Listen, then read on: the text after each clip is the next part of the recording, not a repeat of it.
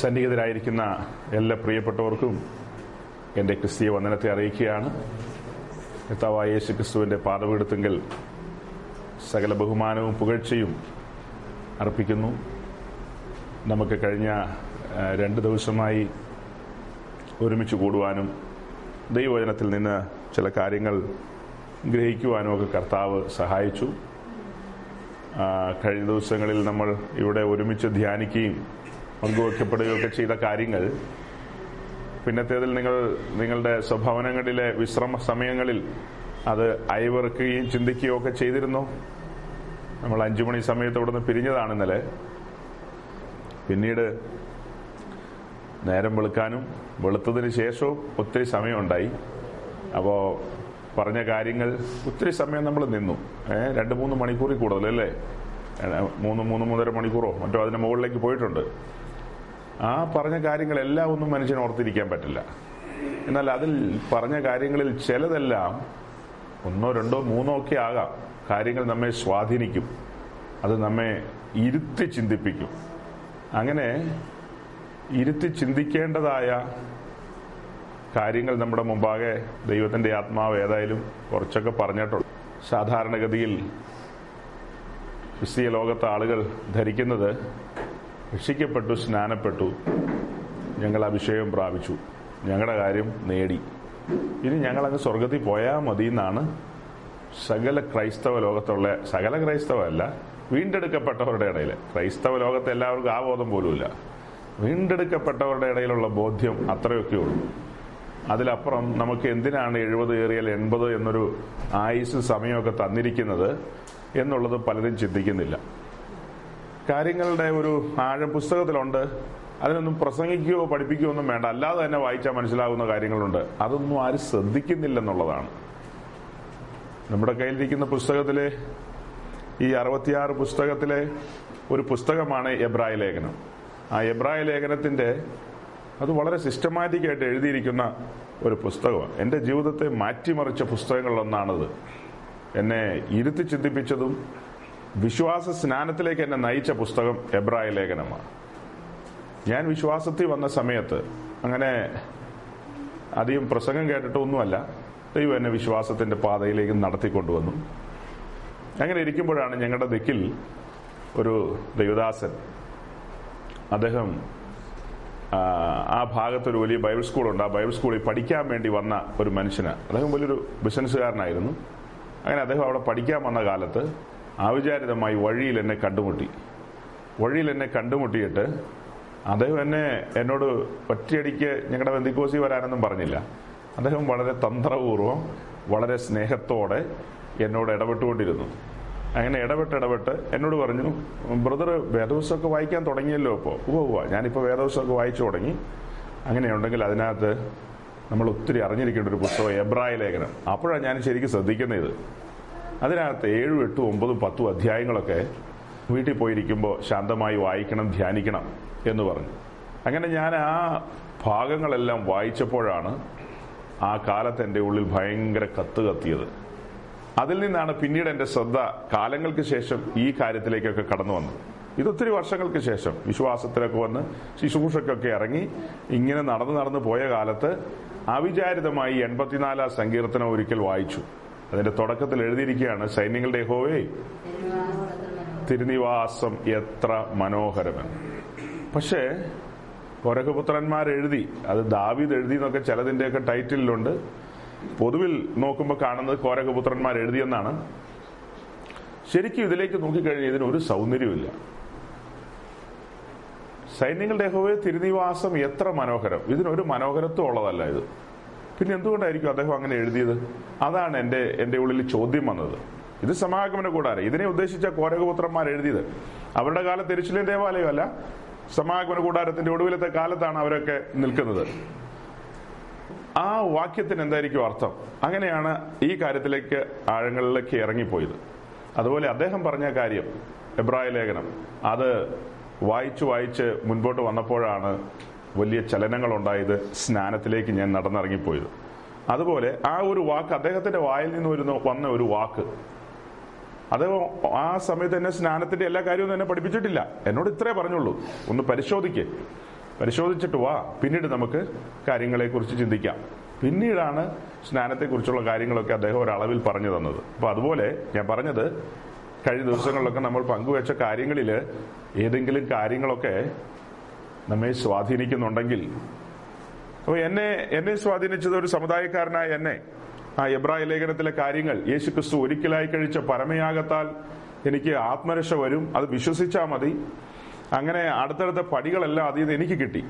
ഒരുപക്ഷെ ഇന്ന് കാലങ്ങളായി ഈ മാർഗത്തിൽ നിൽക്കുന്ന പ്രിയപ്പെട്ടവരോടുള്ള ബന്ധത്തിൽ നിങ്ങളോടുള്ള ബന്ധത്തിൽ ഈ കഴിഞ്ഞ ദിവസങ്ങളിൽ പറഞ്ഞു വന്ന കാര്യങ്ങൾ ആ കാര്യങ്ങളിലെ ഒരു ഒന്ന് രണ്ട് കാര്യമാണ് അതായത് ദൈവരാജ്യം ഭക്ഷണമല്ല പാനീയമല്ല നമ്മുടെ പുസ്തകത്തിലുള്ളതാ. പക്ഷേ പലപ്പോഴും ആ വചനത്തെ നമ്മൾ അറിഞ്ഞോണ്ടല്ലേ പോലും എങ്ങനെയോ ഒക്കെയോ അത് വെറും ഭക്ഷണവും പാനീയവും ആക്കി ചുരുക്കി കളയാറുണ്ട് അല്ലേ? ദൈവരാജ്യം അതിന്റെ മഹിമ. ദൈവരാജ്യം ചെറിയ കാര്യമാണോ? ആ ദൈവരാജ്യം ആത്മീക ദൈവരാജ്യത്തിലേക്ക് വരാൻ നമുക്ക് ഭാഗ്യം ലഭിച്ചു. അതൊരു ഭയങ്കരമാണ്.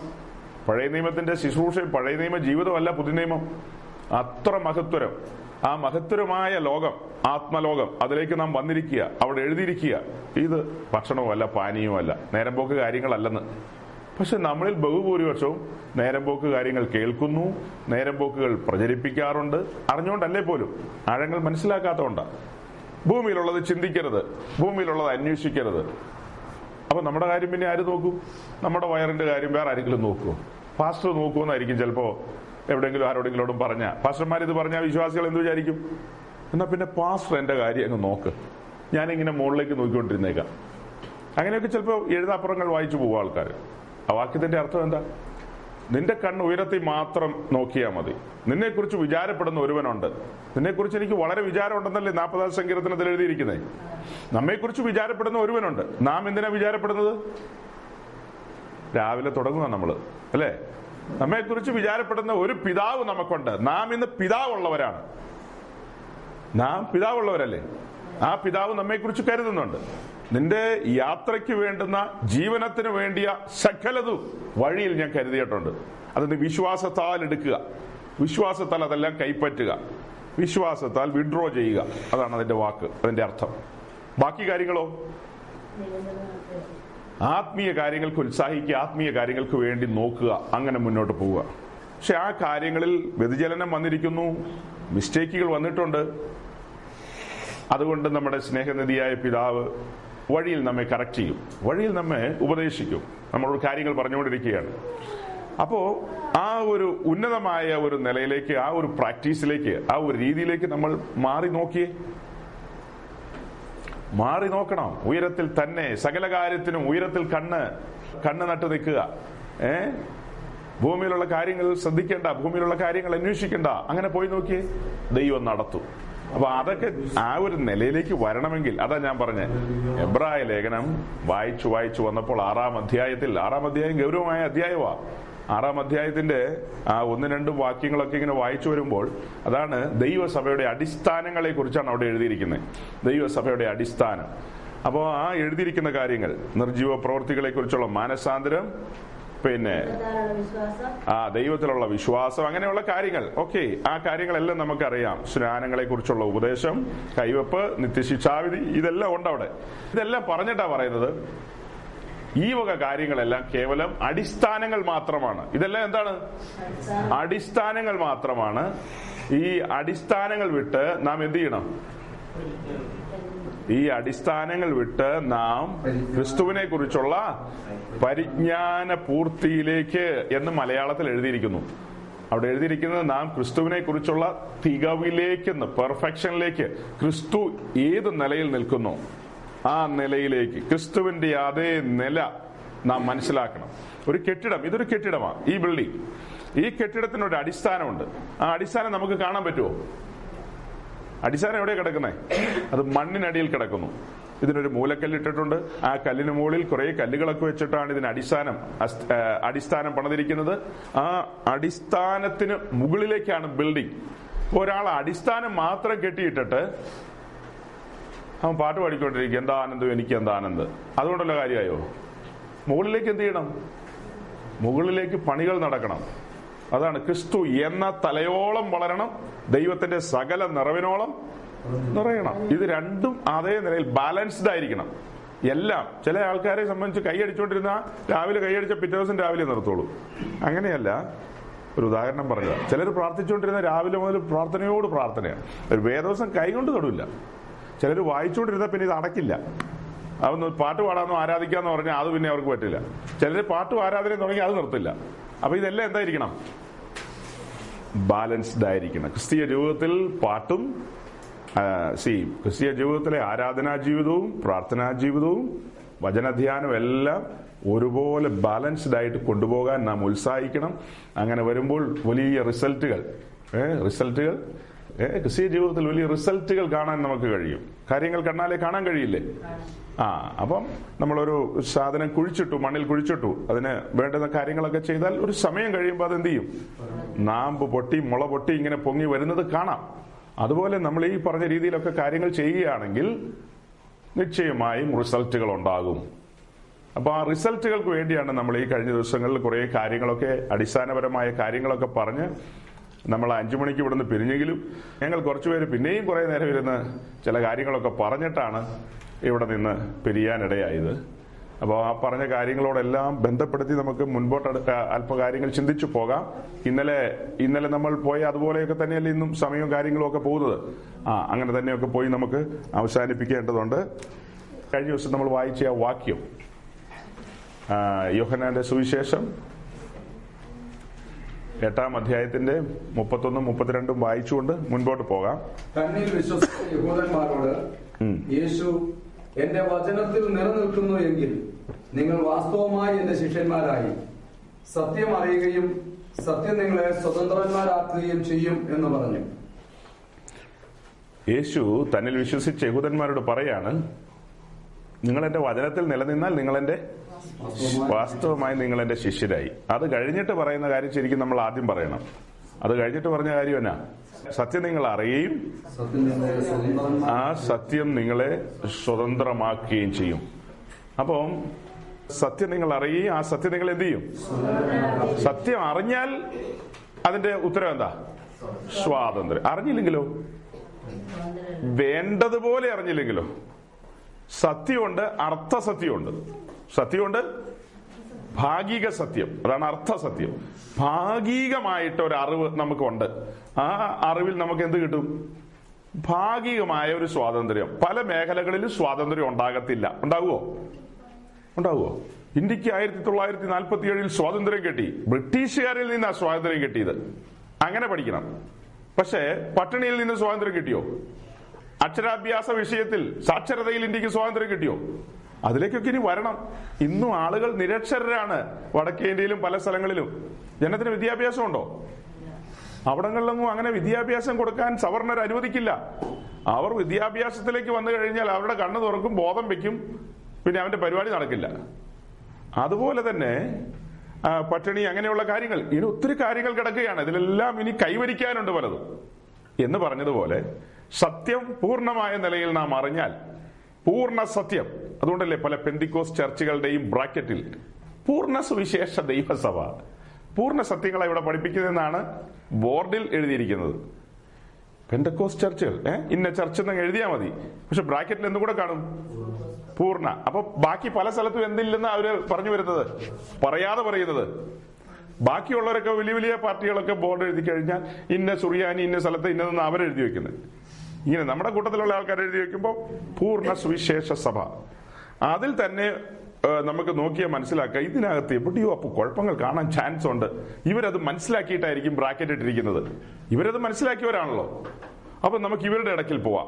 നമുക്ക് മറ്റതെല്ലാം വിട്ടിട്ട് ഇവരുടെ അടുത്ത് പോവാം. ഇവർ മാത്രം ബോർഡിൽ അങ്ങനെ വെച്ചിട്ടുള്ളൂ. അവിടെ ചെല്ലുമ്പോഴായിരിക്കും ദേ കിടക്കുന്നു.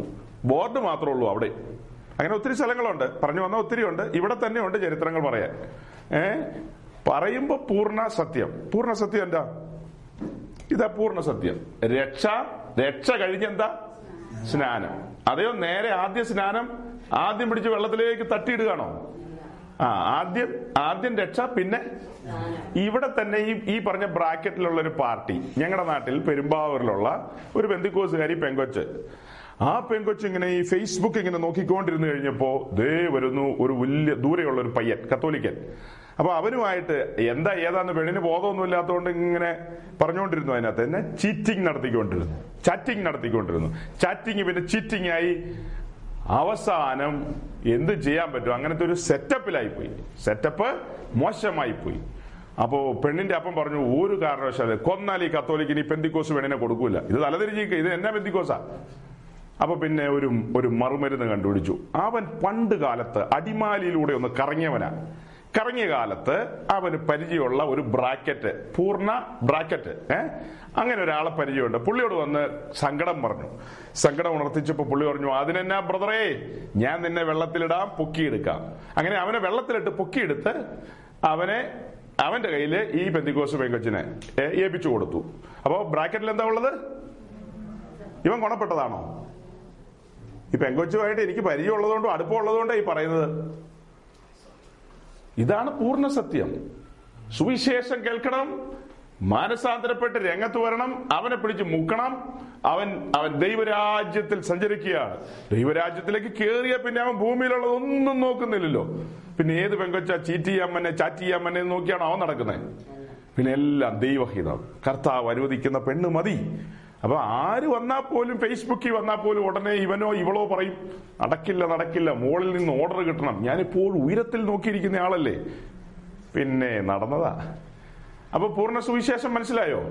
ഇതാണ് ഇന്ന് നടക്കുന്ന പൂർണ സുവിശേഷം. അതിന് ഞങ്ങൾ പറയുന്ന പേരാണ് വിവാഹ സ്നാനം നടത്തിക്കൊടുത്തു അങ്ങനെ എന്ത് നടത്തിക്കൊടുത്തു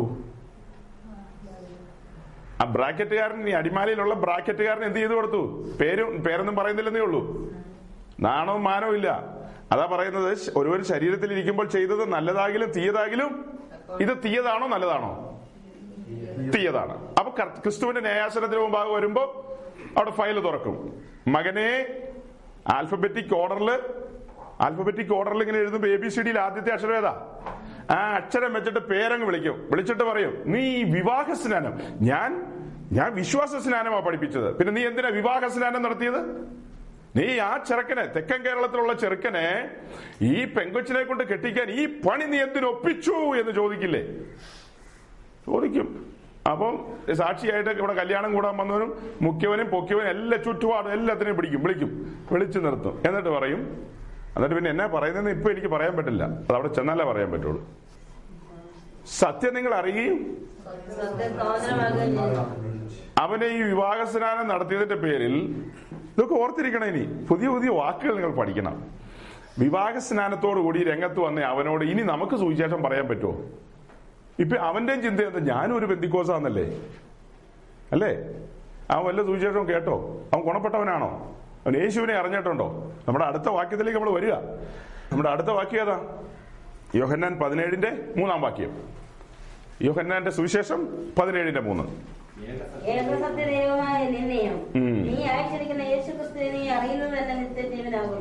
ഏകസത്യ ദൈവമായ നിന്നെയും നീ അയച്ചിരിക്കുന്ന ആ ദൈവപുത്രനായ യേശുക്രിസ്തുവിനെ അറിയണം അറിഞ്ഞു വിശ്വസിക്കണം. അറിഞ്ഞു വിശ്വസിക്കണം. അറിയാതെ വിശ്വസിക്കാൻ പറ്റുമോ അറിയണ്ടേ? ഈ പറഞ്ഞ കൊച്ചനത് അറിഞ്ഞിട്ടുണ്ടോ? വളരെ സ്പഷ്ടമായിട്ട് തൊണ്ണൂറ്റൊമ്പത് ശതമാനമല്ല നൂറ് ശതമാനം എനിക്കറിയാവുന്ന കാര്യമാണ് പറഞ്ഞത്. ലോകത്തിൽ ഒത്തിരി കാര്യങ്ങൾ നടക്കണ്ടായിരിക്കും. എനിക്കെല്ലാം അറിവില്ല. അറിവില്ലാത്ത കാര്യമൊന്നും ദൈവസന്നിധിയിൽ നിന്ന് വിളിച്ചു പറയാൻ പറ്റത്തില്ല. ഏകസത്യ ദൈവമായ നിന്നെയും നീ അയച്ച നീ അയച്ചിരിക്കുന്ന യേശു ക്രിസ്തുവിനെയും അറിയണം. അറിയണമെങ്കിൽ നാം പറയണം. നാം അറിയണം അറിഞ്ഞു പറയണം. നാം ആദ്യം എന്ത് ചെയ്യണം. അവനെ അറിയണം. അതുകൊണ്ടാ പൗലോസ് പറഞ്ഞത് റോമൻ കാരാഗ്രഹത്തിൽ കിടക്കുമ്പോൾ ഫിലിപ്പിനോട് പറയാണ് എനിക്ക് അവനെ അറിയണം. ദമസ്കോസ് മുതൽ റോമൻ കാരാഗ്രഹം വരെ എ ഡി അറുപത് വരെ അറുപത് അറുപത്തൊന്ന് വരെയുള്ള സമയം ഏകദേശം മുപ്പത് വർഷമാ മുപ്പത് വർഷത്തിന് ശേഷം പൗലോസ് പറയാണ് എനിക്ക് അവനെ ഇനിയും അറിയണം. അറിയണം. അവന്റെ മഹത്വം എനിക്ക് രുചിക്കണം. അവന്റെ അവന്റെ മഹത്വം എനിക്ക് ആസ്വദിക്കണം. എനിക്ക് അവനെ രുചിച്ചറിയണം. അടുത്ത താഴേക്കുള്ള വാക്കുകൾ പറയാണ് എനിക്ക് അവനെ നേടണം. എനിക്ക് അവൻ എന്ത് ചെയ്യണം? അവൻ മൂലമുള്ള രക്ഷ എനിക്ക് കിട്ടിയിരിക്കുന്നത് ഇപ്പോ. അവൻ മൂലം എനിക്ക് എന്ത് കിട്ടി? രക്ഷ കിട്ടി. ഇനി ആ രക്ഷയിൽ അവൻ അവനുമായിട്ടുള്ള വിവാഹ നിശ്ചയമേ കഴിഞ്ഞിട്ടുള്ളൂ. അവൻ മൂലമുള്ള രക്ഷ ആ രക്ഷയോട് ചേർന്ന് നടന്ന കാര്യമാണ് സ്നാനം. രണ്ടും ചേർന്നുള്ളതായതുകൊണ്ട് പിന്നെ ഒറ്റ വാക്കിൽ അങ്ങ് പറഞ്ഞു. അവൻ മൂലമുള്ള രക്ഷ. അതിലൂടെ എന്റെ വിവാഹ നിശ്ചയം കഴിഞ്ഞു അവനുമായിട്ട്. ഇനി എനിക്ക് അവനെ നേടണം എന്ന് പറഞ്ഞാൽ അർത്ഥം നിങ്ങൾ പറയണം അതിന്റെ ഉത്തരം. ഞാൻ വളരെ മനോഹരമായ രീതിയിൽ നമുക്ക് മനസ്സിൽ മനസ്സിലാകുന്ന നമുക്ക് മനസ്സിലാകുന്ന മലയാളത്തിൽ പറഞ്ഞു കഴിഞ്ഞു. അവൻ മൂലമുള്ള രക്ഷ. ആ രക്ഷയിലാണ് എന്റെ വിവാഹ നിശ്ചയം കഴിഞ്ഞത്. അടുത്ത വാക്ക് പൗലോസ് പറയാണ് ഇനി എനിക്ക് അവനെ നേടണം. അതിന്റെ അർത്ഥം പറ. എന്തായിരിക്കും ആ ഉദ്ദേശിച്ച കാര്യം? അവൻ എന്റെ കൈ പിടിക്കുന്ന ദിവസം കുഞ്ഞാടിന്റെ കല്യാണം വന്നുവല്ലോ തന്റെ കാന്തയും തന്നെത്താനെ. അവൻ ഒരുക്കി കാത്തിരിക്കുകയാണ്. അവൻ കൈ പിടിക്കാൻ. അവൻ എന്റേതായി മാറണം. ഇന്ന് ഞാൻ അവന്റെ നിയുക്ത മണവാട്ടി മാത്രം. ഇന്ന് ഞാൻ ആരാ? നിയുക്ത മണവാട്ടി. കല്യാണം കഴിഞ്ഞോ? കല്യാണം കഴിഞ്ഞില്ല ഗ്യാരണ്ടിയില്ല നമ്മുടെ ആളുകൾക്ക് പറ്റിയിരിക്കുന്ന ഒരു മിസ്റ്റേക്ക് കല്യാണം കഴിഞ്ഞതുപോലെയാണ് നടക്കുന്നത്. നമ്മുടെ കല്യാണം കഴിഞ്ഞു ഈ പറഞ്ഞ രീതിയിൽ. വന്നു വന്നുപോയോ? ബാംഗ്ലൂരിലുള്ള ഒരു വലിയ പേര് കേട്ട ഉദ്ദേശി പറഞ്ഞത് ഇപ്പൊ മഹോദരവ കാലത്തിലൂടെ സഭ പോയിക്കൊണ്ടിരിക്കുകയാണ്. വേൾഡ് ഫേമസ് ഉദ്ദേശിയ പുള്ളി പറയുന്നത് സഭ മഹോദരവത്തിലൂടെ പോയിക്കൊണ്ടിരിക്കുകയാണ്. അത് പറഞ്ഞു വന്നപ്പോ അങ്ങനെ ആയിപ്പോയി. മണ്ടത്തരം പറയുന്നതിനൊരു അതിര് വേണ്ടേ? അപ്പൊ കർത്താവ് വരികയും തന്റെ സഭയുടെ കരം പിടിക്കുകയും തന്റെ കാന്തയുടെ കരം പിടിക്കുകയും ആ ചെയ്യുന്ന സമയം പൂർണമായും പിന്നെ ഇനി വല്ലവർക്കും വിട്ടുകൊടുക്കണോ? പിന്നെ എത്ര കാലത്തേക്കുള്ള വാസു അത്? യുഗകാലം ഒരുമിച്ച് എക്കാലം ഒരുമിച്ചിരിക്കണം. അതാണ് പൗലോസിന്റെ സ്വപ്നം. എനിക്ക് അവനെ നേടണം. പിടിക്കാമോ എന്ന് വെച്ച് ഞാൻ ഓടുന്നു. പിടിച്ചെന്നൊന്നും പറഞ്ഞില്ല. പിടിക്കാമോ എന്ന് വെച്ച് താന് ഓടുന്നു. പരമവിളിയുടെ ലാക്കിലേക്ക് ഓടുകയാണ്. ഇതൊക്കെയായിരുന്നു പഴയ കാലത്തെ ആ ആഗ്രഹം അറിയാനുള്ള ആഗ്രഹം. അവനെ അറിയണം. എഫ് എസ് ലേഖനം ഒന്നിന്റെ പതിനേഴ്. ഒന്ന് വായിച്ചേ. പതിനാറും പതിനേഴും കൂടെ ചേർത്ത് വായിച്ചോ. പതിനേഴാം വാക്യം. ആ പതിനാറും പതിനേഴും മുതൽ അങ്ങ് വായിച്ചോ. നിങ്ങൾക്ക് വേണ്ടി ഇടപെടാതെ സ്തോത്രം ചെയ്ത് എന്റെ പ്രാർത്ഥനയിൽ നിങ്ങളെ ഓർത്തും കണ്ട് നമ്മുടെ കർത്താവായ യേശു ക്രിസ്തുവിന്റെ മഹത്വവും ദൈവവും മഹത്വമുള്ള പിതാവുമായവൻ നിങ്ങൾക്ക് തന്നെ കുറിച്ചുള്ള പരിജ്ഞാനത്തിൽ ജ്ഞാനത്തിന്റെയും വെളിപ്പാടിന്റെയും ആത്മാവിനെ തരേണ്ടതിനും മതി. നമ്മുടെ കർത്താവായ യേശുക്രിസ്തുവിന്റെ ദൈവവും ദൈവവും മഹത്വമുള്ള മഹത്വമുള്ള പിതാവുമായവൻ. ആ. നിങ്ങൾക്ക് തന്നെ കുറിച്ചുള്ള പരിജ്ഞാനത്തിൽ ജ്ഞാനത്തിന്റെയും വെളിപ്പാടിന്റെയും ആത്മാവിനെ തരേണ്ടതിനും. നിൽക്കട്ടെ. അപ്പൊ എഫിസോസിലുള്ള വിശുദ്ധന്മാരോട് കാരാഗ്രഹത്തിൽ കിടന്ന് അവരെ വിശ്വാസത്തിലേക്ക് നയിച്ച അവരുടെ ആത്മീയ പിതാവായ പൗലോസ് പറയുകയാണ് നിങ്ങൾക്ക് യേശു ക്രിസ്തുവിന്റെ ദൈവവും മഹത്വമുള്ള പിതാവുമായവനെ അടുത്തറിയേണ്ടതിന് അവനെ അറിയേണ്ടതിന് ജ്ഞാനത്തിന്റെയും വെളിപ്പാടിന്റെയും ആത്മാവിനെ ലഭിക്കണം. ജ്ഞാനത്തിന്റെയും വെളിപ്പാടിന്റെയും ആത്മാവിനെ തരുന്നത് എന്തിനാ? കണ്ണടച്ച് ഇങ്ങനെ ഇരിക്കുമ്പോ ഓ ഒരു ഓട്ടോറിക്ഷ അതിലെ പോകുന്ന കണ്ടല്ലോ. ഓട്ടോറിക്ഷ നിങ്ങളുമായിട്ടുള്ള ബന്ധം എന്താ? നമ്മൾ ആലോചിച്ചു. ചാക്കോച്ചൻ ആരാ ആ. തോമസ് ആരാ? അവിടെ ഒരു പുളിമരം നിൽക്കുന്ന കാണുന്നുണ്ടല്ലോ. പുളിമരം നിന്നോട്ടെ അതിനെന്നെ കുഴപ്പം? ഇതാണോ ജ്ഞാനത്തിന്റെ വെളിപ്പാടിന്റെ ആത്മാവിനെ പ്രാപിക്കുന്നത്? ജ്ഞാനത്തിന്റെയും വെളിപ്പാടിന്റെ ആത്മാവിനെ പ്രാപിച്ചത് അവിടെ ഒരു കാള നിൽക്കുന്നതോ കയറ് കാണാനോ ചവപ്പെട്ടി കാണാനോ ഒന്നുമല്ല. പിന്നെ എന്ത് കാണാനാ? യേശു ക്രിസ്തുവിന്റെ മഹത്വമുള്ള പിതാവിനെ. ആ മഹത്വമുള്ള പിതാവിനെ സ്വർഗീയ പിതാവിനെ അടുത്തറിയാൻ വേണ്ടിയാ. അങ്ങനെയല്ലേ ഇപ്പൊ വായിച്ചത്? പക്ഷെ മലയാളത്തിൽ ഇങ്ങനെ തിരിച്ചു തിരിച്ചൊക്കെ എഴുതി വെച്ചിരിക്കുന്നുണ്ട്. പെട്ടെന്ന് അങ്ങ് പിടികിട്ടില്ല. അതാണ് തിരിച്ചു തിരിച്ച് പൊരുൾ തിരിച്ചിപ്പോ പറയുന്നത്. പൊരുൾ തിരിക്കാനും ആൾ വേണമല്ലോ. വേണ്ടേ?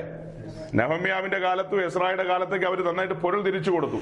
ഇന്നത്തെ കാലത്ത് ഇപ്പൊ അടുത്ത് ഒന്ന് രണ്ട് വാക്യം വായിക്കുമ്പോൾ നമുക്ക് മനസ്സിലാകും പൊരുൾ എങ്ങനെയാ തിരിക്കുന്നതെന്ന്. അപ്പൊ പൊരുൾ തിരിച്ച് തിരിച്ചെടുക്കണം. ജ്ഞാനത്തിന്റെയും വെളിപ്പാടിന്റെയും ആത്മാവിനെ നമ്മുടെ മേൽ പകർന്നിരിക്കുന്നത്. പഴയ നിയമ ഭക്തന്മാരുടെ മേൽ അങ്ങനെ ഒരു പകർച്ച പകർന്നോ? ഒന്നും പകർന്നില്ല. പക്ഷെ ആ പകർച്ച നമുക്ക് ലഭിച്ചു. ആ പകർച്ചയുടെ പങ്ക് പറ്റിയവരാണ് ആ വെളിപ്പാടിന്റെ ആത്മാവിനെ നമ്മുടെ ഉള്ളിൽ തന്നത് അതിന്റെ ഉടമസ്ഥൻ വലിയവനായ ദൈവത്തെ നാം അറിയണം. അറിയുമ്പോഴാണ് ഒരു സൈഡിൽ നിന്ന് നോക്കുമ്പോൾ സ്നേഹനിധിയായ പിതാവ്. ആ സ്നേഹത്തിന്റെ ആഴം കാണണം. മറു സൈഡിൽ നോക്കുമ്പോഴോ നീതിപതിയായ ന്യായാധിപതി. ആ സ്വഭാവം അവൻ ത്യജിക്കുവോ? അവൻ അവന്റെ സ്നേഹം അവൻ കളയുവോ? അവൻ സ്നേഹിക്കാൻ മാത്രമല്ലേ അറിയത്തുള്ളൂ. മറു സൈഡിലോ ന്യായവും നീതി എറിഞ്ഞു കളയുവോ? ദൈവം തന്റെ നീതിയും ന്യായവും കളഞ്ഞിട്ട് എന്തെങ്കിലും കണ്ണടയ്ക്കുവോ എന്ന് അങ്ങനെ കണ്ണടയ്ക്കുമായിരുന്നു ഈ പുസ്തകം മുഴുവനും തിരുത്തി എഴുതേണ്ടി വന്നേനെ. നോഹയുടെ കാലത്ത് ഏകദേശം പത്ത് മുതൽ പതിനഞ്ച് ലക്ഷത്തിനടുത്ത് ആൾക്കാർ ഭൂമിയിൽ ഉണ്ടായിരുന്നു അത്രയും ജനവർഗം ഭൂമിയിൽ ഉണ്ടായിരുന്നിട്ട് അതും തന്റെ കൈകൊണ്ട് സൃഷ്ടിച്ച ജനമാ അല്ലേ? ന്യായമുള്ള ദൈവം നീതിമാനായ ദൈവം സിംഹാസനത്തിൽ നിന്ന് വിധിന്യായം പുറപ്പെടുവിച്ചു. അടുത്ത സെക്കൻഡിൽ നോക്കുമ്പോ തനിക്ക് അയ്യോഭാവം തോന്നുവാണ് തന്റെ ജനം തന്റെ കൈ കൊണ്ട് ഉണ്ടാക്കിയത്. ആ ജനത്തോടുള്ള അയ്യോഭാവമാണ് ഒരു പെട്ടകം തീർന്നത്. അത് തന്റെ സ്നേഹത്തെ ആ പെട്ടകം കാണിക്കുന്നത് മറുസൈഡിൽ വിധിന്യായം എന്നാ? ഞാൻ ന്യായം വിധിക്കും വഷളത്വം. ഞാൻ സൃഷ്ടിച്ച ഭൂമിയിൽ എന്റെ കൈകൊണ്ട് സൃഷ്ടിച്ച മനുഷ്യർ വഷളത്വം പ്രവർത്തിക്കുന്നു. നീതിമാനായ ദൈവത്തിന് സഹിക്കുവോ? മനുഷ്യനെ ഉണ്ടാക്കിയതോർത്തവന് ദുഃഖം തോന്നി അല്ലെങ്കിൽ അവൻ സങ്കടപ്പെട്ടു. ന്യായം വിധിക്കുകയാണ്. ന്യായവിധിയുടെ പെരുമഴ പെയ്യാൻ പോവുക. അതിന്റെ നടുവിൽ ഒരു നീക്കുപോക്ക്. എന്താ നീക്കുപോക്ക്? ഒരു പെട്ടകത്തിന്റെ രൂപത്തിൽ. കേറേണ്ടവൻ എന്ത് ചെയ്യാം? ആരെങ്കിലും കേറിയോ? ഒരു കുടുംബക്കാര് കേറി. വേറെ ആരെങ്കിലും കേറിയോ? ദൈവം തന്നെ നീതിയും ന്യായവും വിട്ടുകളയോ നിന്ന് എന്താ പഠിക്കണ്ടേ? മനസ്സിലാകുന്നുണ്ടോ? എന്താ പഠിച്ചത്? നീതി ന്യായം വിടുവോ? വിധിച്ചത് വിധിച്ചതാ. എന്നാൽ അതിന്റെ നടുവിൽ നീക്കുപോക്ക് അത് സ്നേഹനിധിയായ പിതാവ് എന്ന നിലയിൽ. അതെന്താ കാണിക്കുന്നത്? പെട്ടകം. നോഹയെ കൊണ്ട് എന്തുണ്ടാക്കിച്ചു? അത് സ്നേഹമല്ലേ? എല്ലാം മുങ്ങി മുങ്ങിച്ചാവട്ടെ എന്ന് വേണേ വിചാരിക്കുക അങ്ങനെ വിചാരിച്ചോ? തന്റെ സ്വഭാവം ത്യജിക്കാൻ കഴിയില്ല അവന്. ഇങ്ങനെ നാം ദൈവത്തെ അടുത്തറിയണം. അപ്പൊ ഏതൻ തോട്ടത്തിലും പോകേണ്ടി വരും. ഏതൻ തോട്ടത്തിൽ പോകണം നമുക്ക്. സമയം പോലെ ഇന്ന് പോണം. ഏതൻ തോട്ടത്തിൽ ഒരു സ്വരം മുഴങ്ങി മുഴങ്ങിയില്ലേ ഇത് തിന്നാൽ തിന്നുന്ന നാളിൽ മരിക്കും. നിശ്ചയം. ആ സ്വരത്തിനുടമ ആ വാക്ക് തന്റെ മകനായ ആദം അംഗീകരിച്ചോ? അല്ലെങ്കിൽ ആ വാക്ക് കേട്ട് അതിൻ പ്രകാരമാണോ നടന്നത്? ഒരു സമയം കഴിഞ്ഞപ്പോൾ നടന്നത് അങ്ങനെ ആയിരിക്കാം ഒരു സമയം കഴിഞ്ഞപ്പോൾ താൻ വരച്ച ആ വര മറികടന്നു. ഒരു വര വരച്ചിട്ടുണ്ട് ദൈവം. ആ വര എന്ത് ചെയ്തു? മറികടന്നു. അതിനാ ലംഘനം എന്ന് പറയുന്നത്. ട്രസ്പാസ് ലംഘനം. ലംഘനം എന്ന് പറഞ്ഞാൽ എങ്ങനെയാണ് നമ്മളത് മനസ്സിലാക്കി മനസ്സിലാക്കുന്നത്? ലംഘനം. ഇപ്പൊ ഇവിടുന്ന് കുറച്ചങ്ങ് ദൂരെ പോയി ആ ടെലിഫോൺ ഓഫീസുണ്ട്. ടെലിഫോൺ ടെലിഫോൺ ഡിപ്പാർട്ട്മെന്റ് വലിയൊരു കോമ്പൗണ്ട് അവിടെ ഒരു ബോർഡ് വെച്ചിട്ടുണ്ട്. Trespassers will be prosecutors അതിക്രമിച്ച് കിടക്കുന്നവർ ശിക്ഷിക്കപ്പെടും. അങ്ങനെയല്ലേ അവിടെ ബോർഡ് വെച്ചിരിക്കുന്നത് കണ്ടിട്ടുണ്ടോ അങ്ങനത്തെ ബോർഡുകൾ സർക്കാർ ഭൂമിയിൽ. അപ്പൊ നമുക്ക് കാര്യം വായിച്ചപ്പോ മനസ്സിലായി. ഇത് അങ്ങോട്ട് കയറി കഴിഞ്ഞാൽ എനിക്ക് കടക്കാൻ വകുപ്പില്ല. ഞാൻ കയറി കഴിഞ്ഞാൽ ലംഘനമാണ്. അതിലംഘിക്കുക എന്ന് പറയും. ലംഘിക്കുകയാണ്. അതിലംഘിക്കുക. മറികടക്കുക. ആദമിന്റെ മുമ്പിൽ ഒരു വര വരച്ചിട്ടുണ്ട്. ആദം അറിയാതെയാണോ ചെയ്തത്? ആ കുടുംബം അറിയാതെയാണോ ചെയ്തത്? അറിഞ്ഞുകൊണ്ട് തന്നെയാ ചെയ്തത്. നമ്മുടെ ആൾക്കാർക്ക് ഇതൊക്കെ അറിയാൻ മേലാത്തോണ്ടാണോ? സംഭവമൊക്കെ അറിയാൻ പലർക്കും. പക്ഷെ കാര്യത്തോട് അടുത്ത് വരുമ്പോ കണ്ണടഞ്ഞു പോവുക. കണ്ണടഞ്ഞു പോകുന്നതും അടച്ചു പോകുന്നതും ഒക്കെയാ. അതിനെല്ലാം വില കൊടുക്കേണ്ടി വരും. അവൻ അവന്റെ സ്വഭാവം എന്ത് ചെയ്യുന്നില്ല? ത്യജിക്കത്തില്ല. നീതിപതിയായ ന്യായാധിപതി. തന്റെ സ്വഭാവം ത്യജിക്കത്തില്ല. ഒരിക്കലും ത്യജിക്കത്തില്ല. അപ്പോ ആ ദൈവത്തെ ഇപ്പൊ വായിച്ച എഫ് ലേഖനത്തിലെ വാക്യത്തിൽ നിങ്ങൾ ഇത്രയും മനസ്സിലാക്കുക. മഹത്വമുള്ള പിതാവിനെ നാം എന്ത് ചെയ്യണം? അടുത്തറിയണം. അവന്റെ പുത്രനെ ആർ നമുക്ക് വേണ്ടി പോകും? ആരെ ഞാൻ അയക്കേണ്ടു എന്നൊക്കെ യേശിയാവിന്റെ പുസ്തകത്തിൽ വായിക്കുന്നില്ലേ? അപ്പോ അയക്കപ്പെട്ടവനായി ഒരുവൻ വന്നു. അയക്കപ്പെട്ടവൻ. മഷിക അഥവാ ക്രിസ്തു. ക്രിസ്തു എന്ന് പറഞ്ഞാൽ അഭിഷിക്തൻ അല്ലെങ്കിൽ അപ്പോസ്തലൻ എന്ന് പറഞ്ഞാൽ അയക്കപ്പെട്ടവൻ അയക്കപ്പെട്ട അഭിഷിക്തൻ. അതാണ് യേശു ക്രിസ്തു ആ യേശു ക്രിസ്തുവിനെ എഫ് എസ് ലേഖനം നാലിന്റെ പന്ത്രണ്ടാം വാക്യം. അത്. നാം എല്ലാവരും വിശ്വാസത്തിലും. ദൈവപുത്രനെ കുറിച്ചുള്ള പരിജ്ഞാനത്തിലുമുള്ള മതി. അതെന്ന് പറഞ്ഞ ഏതോ കാര്യമാ എന്ത് കാര്യം മുകളിലുണ്ട്. അഞ്ച് വിധ ശുശ്രൂഷകരെ തെരഞ്ഞെടുത്ത് കഴിഞ്ഞു തൊട്ട് മുകളിൽ ആ അഞ്ചു വിധ ശുശ്രൂഷകരുടെ ഉത്തരവാദിത്വമാണ് പറയുന്നത് പറഞ്ഞു വരുന്നത്. ഒത്തിരി ഉണ്ട് താഴേക്ക്. അപ്പൊ അതിലേക്കൊന്നും പോകുന്നില്ല. ജസ്റ്റ് ഒരു വാക്ക്. ദൈവപുത്രനായ യേശു ക്രിസ്തുവിനെ കുറിച്ചുള്ള പരിജ്ഞാനം. യേശു ക്രിസ്തുവിനെ അടുത്തറിയണം. അവൻ ആരെന്ന്? ചുമ്മാ മരക്കുരിശ തൂങ്ങിക്കിടക്കുന്ന കത്തോലിക്കനെ സംബന്ധിച്ച് ഒരു മരക്കുരിശയിൽ ഒരു യേശു ക്രിസ്തു ഇങ്ങനെ തൂങ്ങിക്കിടപ്പുണ്ട്. ഒരു ഒരു സൈഡിൽ മറു സൈഡിൽ ഇങ്ങനെ രണ്ട് വിരലും വെച്ചുകൊണ്ട് ഒരു യേശു ക്രിസ്തു ഇരിപ്പുണ്ട് വീട്ടിൽ അല്ലേ? ഇങ്ങനെ ഒരു യേശു ക്രിസ്തു ആ യേശു ക്രിസ്തുവിന്റെ കാര്യമല്ല ഈ പുസ്തകത്തിൽ എഴുതിയിരിക്കുന്നത്. അപ്പം അവനെ അടുത്തറിയണം. അടുത്തറിയുമ്പോൾ ആഴത്തിൽ അടുത്തറിയുമ്പോഴാണ് നാം നടുങ്ങിപ്പോവും സഹോദരങ്ങളെ. ഞാനൊരു നടുക്കത്തോടെ നിന്നാ പറയുന്നത് ഇതൊക്കെ. നമ്മൾ കാര്യങ്ങളുടെ ആഴത്തിലേക്ക് അടുത്തടുത്ത് വരണം. നിങ്ങൾ ഓർത്തു നോക്കി ഒരു എത്യോപ്യൻ രാജ്ഞിയുടെ ഫിനാൻസ് മിനിസ്റ്റർ ആയിരുന്ന ഒരു ഷണ്ണൻ. വലിയ താമസമൊന്നുമില്ല. അതൊരു അല്പനേരത്തെ തേരിലെ യാത്രയിൽ വെള്ളം കണ്ടപ്പോ വെള്ളമുണ്ടല്ലോ നമുക്ക് ഒരു മാമോദീസയ്ക്കുള്ള സാവകാശം ഉണ്ടല്ലോ ഇറങ്ങിയേക്കാം എന്ന് പറയണമെങ്കിൽ എന്തോ പുള്ളിക്ക് കത്തിയകത്ത്. അല്ലാതെ ചുമ്മാ ഒരു ഫിനാൻസ് മിനിസ്റ്റർ ഒക്കെ ചാടി വെള്ളത്തിലിറങ്ങുമോ? പൊരുൾ തിരിക്കേണ്ട ഒരുവൻ ദൈവം അയച്ചിട്ട് ഒരുവൻ വന്നു. അവന്റെ പേരെന്നാ? ആ യോഹന്നാൻ മാത്രമല്ല ഫിലിപ്പോസിനെയൊക്കെ ദൈവം അയച്ചതാ. ദൈവം അയച്ചിട്ട് ഒരുവൻ വന്നു ഷണ്ണന്റെ തേരിനോട് ചേർന്ന്. അപ്പോ ഇതെല്ലാം കഴിഞ്ഞിട്ട് ഷണ്ണന് അതെ ഞങ്ങൾ ശമരിയിൽ ഭയങ്കര മിനിസ്ട്രിയാണ് നടക്കുന്നത് കാര്യങ്ങളൊക്കെ ഇങ്ങനെയാണ്. അവിടെ ഇങ്ങനെ അവിടെ അത് ചെയ്യുന്നുണ്ട് ഇത് ചെയ്യുന്നുണ്ട് മറ്റതൊക്കെ ചെയ്യുന്നുണ്ട്. ഇപ്പൊ കുറച്ചുപേര് വരുന്നുണ്ട് അവിടെ. കൂടിയൊരവിന് ഒരു ചെറിയ കെട്ടിടം വേണം പിന്നെ അവിടെ അങ്ങനെ വേണം മൈക്ക് വേണം മാങ്ങാത്തിൽ വേണം. എന്റെ അക്കൗണ്ട് നമ്പർ ഇന്നാ എന്ന് പറഞ്ഞ് ഷണ്ണന് കൊടുത്തോ? ഫിലിപ്പോസ്. പക്ഷെ ഇന്ന് എല്ലാ പീലിപ്പോസും ചണ്ണന്മാരെ കാണുമ്പോ എന്ത് കൊടുക്കുക? പിടിച്ചോ എന്റെ അക്കൗണ്ട് നമ്പർ ഒരു രണ്ട് വാക്ക് അതിനെ കുറിച്ച് പറഞ്ഞാലോ? കുഴപ്പമില്ലല്ലോ. വിഷമിക്കുവോ ഇല്ലല്ലോ? അപ്പൊ പറയാം. വിഷമിക്കും ഞാൻ പറയില്ല. വിൽസൺ വിഷമിക്കുവോ ഒട്ടുമില്ല. ഇരിപ്പ് കണ്ടാ അറിയാം വിഷമിക്കില്ലെന്ന്. അപ്പൊ സാധാരണ നമ്മുടെ ഇടയിൽ ഇങ്ങനെ ആളുകൾ എന്നാ വലിയ ബോർഡൊക്കെ കാണാറുണ്ടല്ലോ. സാമ്പത്തിക വിടുതൽ ശുശ്രൂഷ നടക്കുന്നു ഇവിടെ. സാമ്പത്തിക വിടുതൽ ശുശ്രൂഷ. നമ്മളെല്ലാം ഓടിപ്പോവും ചില സാമ്പത്തിക ഇച്ചിരി വിടുതലും വേണ്ടാതെ ആരുമില്ല ഭൂമിയിൽ. ഇ ടി സി മീരാൻ വരെ പോവും. ചില കാശിന് ആവശ്യമില്ല പുള്ളിക്ക്? കെ എൻ ദിവാരം പോകാതിരിക്കുമോ തങ്കപ്പനും പോവും. എല്ലാവരും പോവും. പത്ത് രൂപ കിട്ടാന്ന് വെച്ചാൽ ആരും പോവും. വേറെ മുക്കും പൊക്കൊന്നും ഇല്ലല്ലോ. വിടുതൽ കൊടുക്കുകയല്ലേ? അപ്പൊ ചുമ്മാ പോയിരുന്ന് വിടുതൽ മേടിച്ചോണ്ട് പോയേക്കാം. അപ്പോൾ വന്ന് അവർ അടിച്ച് തകർത്ത് നമ്മുടെ സകല കാര്യങ്ങളും ബിസിനസ് ആകട്ടെ അവിടെയുള്ള ഭൂത പ്രേതം കാട്ടുപിശാശുക്കളെ എല്ലാം അടിച്ച് തകർത്ത് തരിപ്പണമാക്കും. നമുക്ക് ആശ്വാസമാകും. ഒരു ആശ്വാസത്തിന്റെ പുകയങ്ങ് പൊങ്ങും. ഇന്ന് എന്റെ കാര്യം നടന്നു. അതെല്ലാം കഴിയുമ്പോഴല്ലേ വകുപ്പ് പിന്നെ അവരിങ്ങനെ എഴുതി കാണിക്കും. ഞങ്ങളുടെ അക്കൗണ്ട് നമ്പർ ഈ മീറ്റിങ്ങിന് ഒന്നര ലക്ഷം രൂപ ചെലവുണ്ട്. ഇതിന് രണ്ട് ലക്ഷമുണ്ട് ഇതിന് തൂണുണ്ട് കാലുണ്ട് അത് വേണം ഇത് വേണം. ഈ വക കാര്യങ്ങൾക്കെല്ലാം നിങ്ങൾ ഉദാരമായി ചെയ്യണം. ഇവനൊരു വിടുതലില്ലാതെ നിൽക്കുക. ഇവനിത് വിശ്വാസത്താലല്ല നടത്തുന്നത്. ഇവന്റെ കലാപരിപാടിയായത് എന്നിട്ട് ഒടുവിൽ പറയും ഞങ്ങളുടെ അക്കൗണ്ട് നമ്പർ കാണൂ. പഞ്ചാബ് നാഷണൽ ബാങ്കിന്റെ ഇന്ന അക്കൗണ്ടിലേക്ക് നിങ്ങൾ നിക്ഷേപിക്കൂ.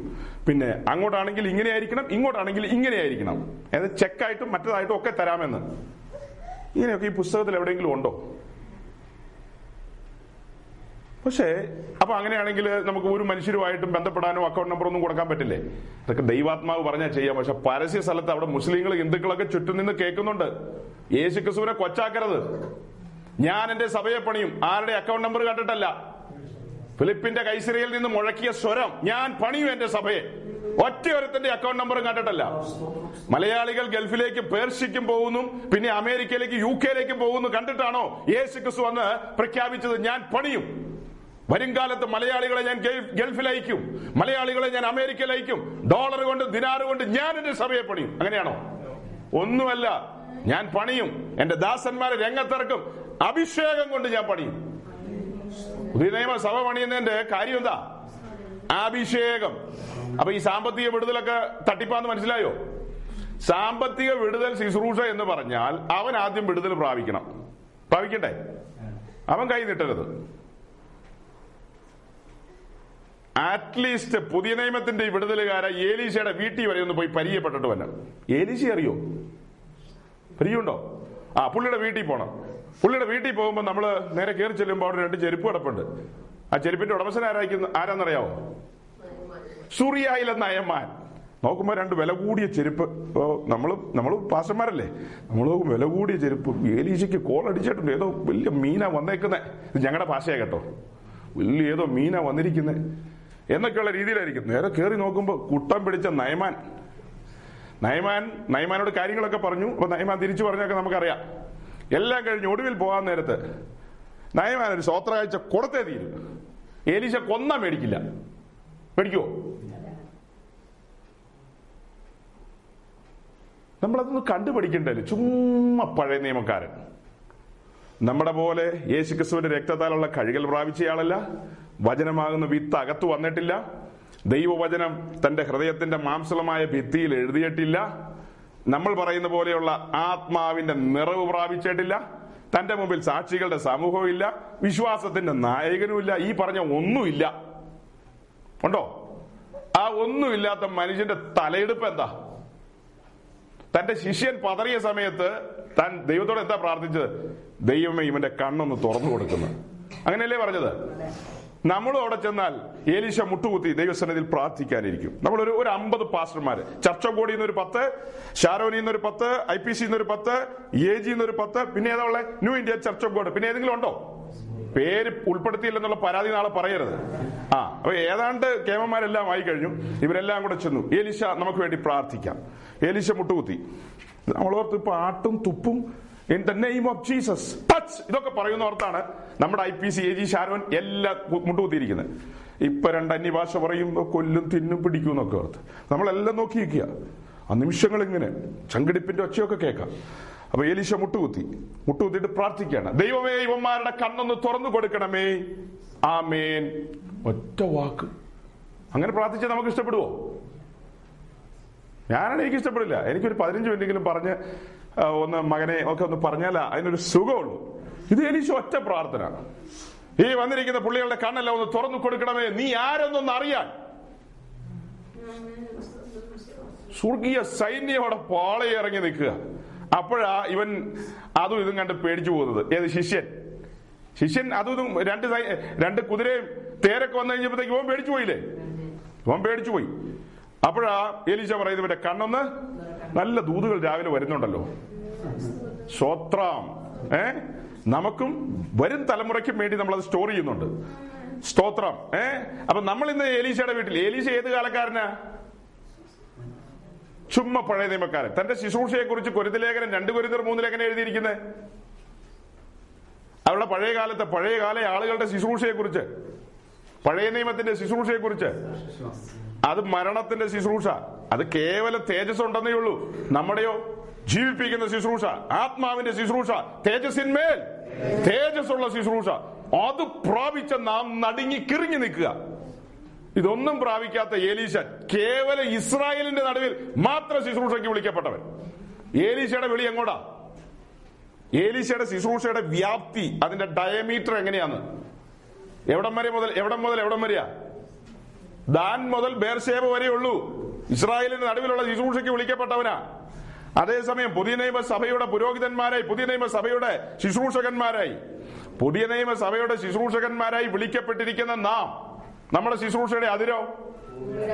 ഏഴ് വൻകരകളിലും. ഇതിന്റെ അറ്റത്തോളം. എവിടെ തുടങ്ങുമോ? അതിന്റെ അതിന്റെ ഓപ്പോസിറ്റ് അവസാനിക്കാം. അല്ലെ? കടലിലും കരയിലും ആകാശത്തും ഒക്കെ നമുക്ക് ശുശ്രൂഷയുണ്ട്. അത്ര ശുശ്രൂഷയുടെ വ്യാപ്തിയുള്ളവർ നമ്മോടൊരു വാക്ക് പറഞ്ഞിട്ടുണ്ട്. ആ വാക്ക് എലീശയോട് പറഞ്ഞിട്ടില്ല. ഞാനോ ലോകാവസാനത്തോളം നിന്നോട് കൂടെ? ഉണ്ട്. ഞാൻ നിന്നോട് കൂടെയുണ്ടെന്ന് പറഞ്ഞിട്ടുണ്ട്. പറഞ്ഞവൻ ആരാ? സൃഷ്ടാവായവനാ പറഞ്ഞിരിക്കുന്നത്. അവന്റെ വാക്ക് ഉവെന്ന് പറഞ്ഞാൽ? പിന്നെ കുറച്ചു നേരം കഴിയുമ്പോൾ മാറ്റി പറയോ ആ വാക്ക് പറഞ്ഞവൻ ആ വാക്കിന് ആ വാക്കിനെ പ്രതി വലയിറക്കിയവനാ ആദ്യത്തെ അപ്പോസോലൻ അല്ലേ? സഭയുടെ ഉദ്ഘാടനം അവനെ കൊണ്ടല്ലേ നടത്തിച്ചത്? നമ്മളെയൊക്കെ കണ്ടുകിട്ടിയായിരുന്നു ഉദ്ഘാടനം കർത്താവ് നീട്ടി വെച്ചനെ. ഉദ്ഘാടനം അങ്ങനെ നടത്താൻ പറ്റില്ല. പത്രോസ് അവന്റെ വാക്കിനെ പ്രതി എന്ത് ചെയ്തവനാ?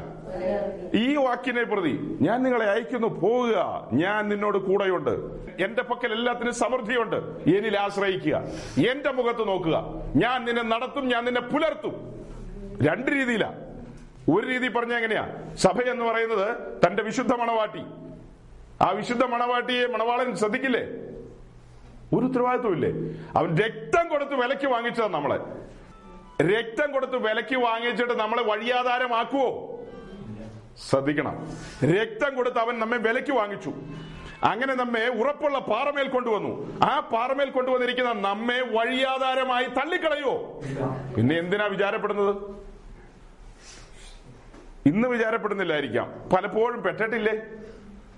ഇനി എത്ര പെടാൻ കിടക്കുന്നുല്ലേ കഴിഞ്ഞ കാലങ്ങളിൽ വിചാരപ്പെട്ടിട്ടുണ്ടെങ്കിൽ സാരമില്ല. നമ്മൾ മനുഷ്യരാണ് ബലഹീനരാണ്. സമ്മതിക്കുന്നു.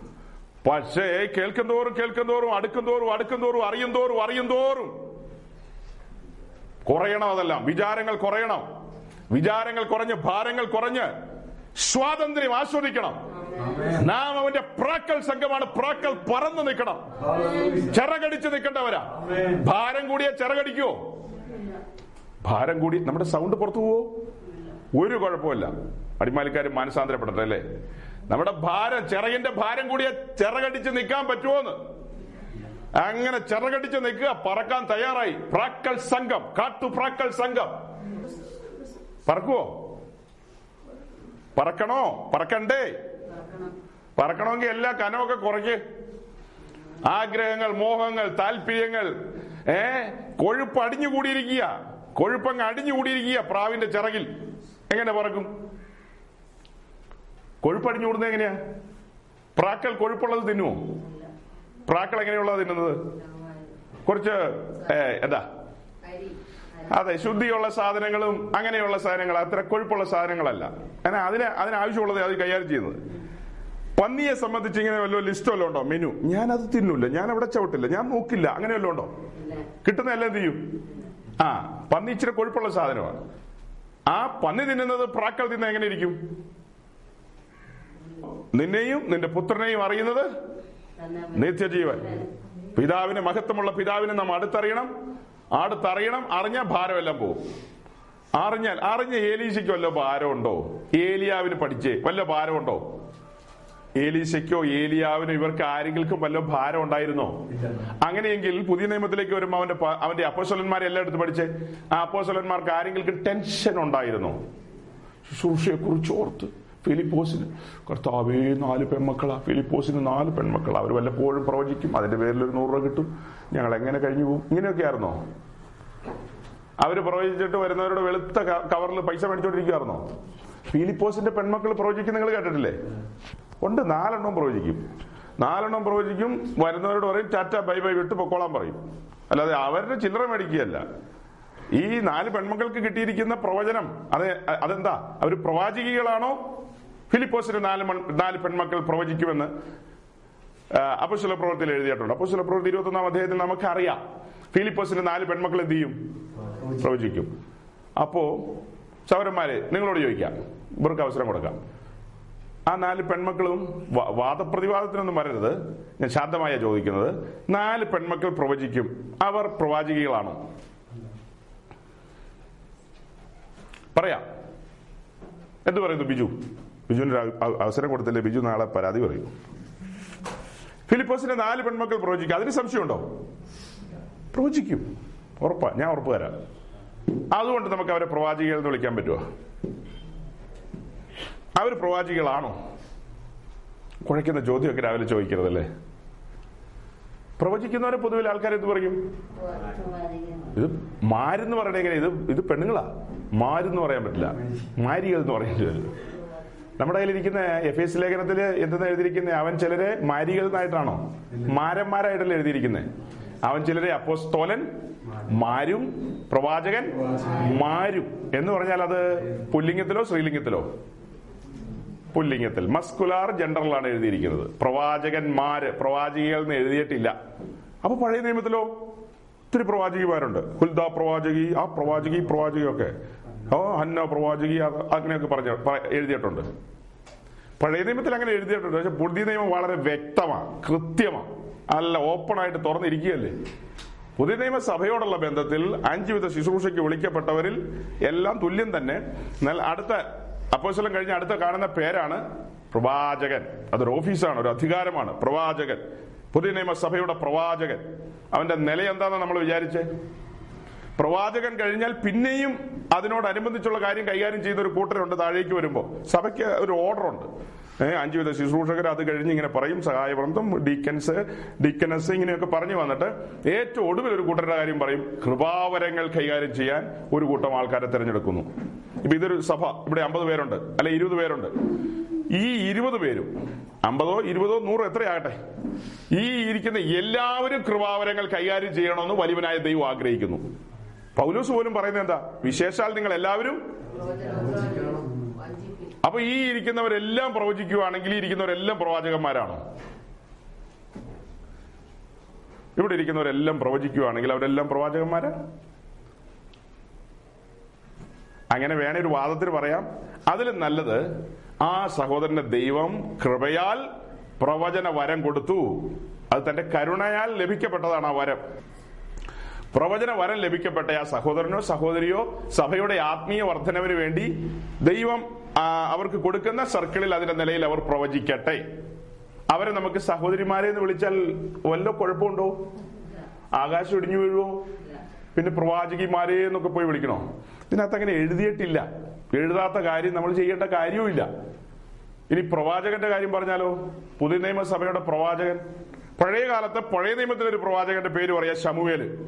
ആ ശമുവേൽ ബദ്ലഹേമിലേക്ക് വന്ന ഒരു വരവുണ്ട് പുസ്തകത്തിൽ. ആ വന്നപ്പോൾ ബദ്ലഹേമിലുള്ള ആൾക്കാര് ശമുവേലിനോട് ചോദിച്ചെന്താ ശമുവേലിന്റെ വരവ് കണ്ടപ്പോൾ അവരുടെ ഉള്ളം നടുങ്ങിപ്പോയി. പഴയ നിയമത്തിന്റെ ഒരു പ്രവാചകൻ ശമുവേൽ ആ ദേശത്ത് വന്നപ്പോ അവരുടെ ഉള്ളം നടുങ്ങിപ്പോയെങ്കിൽ പുതിയ നിയമ പ്രവാചകൻ വരുമ്പോ നടുക്കത്തിൽ അപ്പുറം ഉണ്ടാകണ്ടേ? ശമുവേൽ എല്ലാം എല്ലാം വിളിച്ചു പറയോ? കഴിഞ്ഞ ദിവസം പറഞ്ഞല്ലേ കൊച്ചു പാപ്പി നീ എന്തിന് ഇതിനകത്ത് വന്നു? കേട്ടില്ലേ ഇന്നലെ? അതല്ല അന്നത്തെ കാലത്ത് പറയോ? ഇന്നോ കേറി വന്നാൽ സകലതും പറയും. നീ ആ മരത്തിന്റെ ചുവട്ടിൽ കുഴിച്ചിട്ടിട്ട് വന്നിരിക്കുന്നത് എന്താ? പാലും കുപ്പിയാണോ? അത് മോരും വെള്ളത്തിന്റെ കുപ്പിയാണോ? ഒന്നും അല്ലല്ലോ. അതെല്ലാം വെളിപ്പെട്ടില്ലേ ദൈവസഭയിൽ? ആ അപ്പം പ്രവചന വരമുള്ളവർ പോലും ഇങ്ങനെയാ നിൽക്കുന്നതെങ്കിൽ പ്രവാചകൻ എന്താ?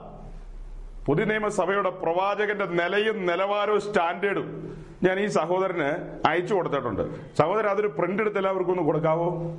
ഏ? വായിച്ചു നോക്കിയിട്ടുണ്ടോ? വായിച്ചോ?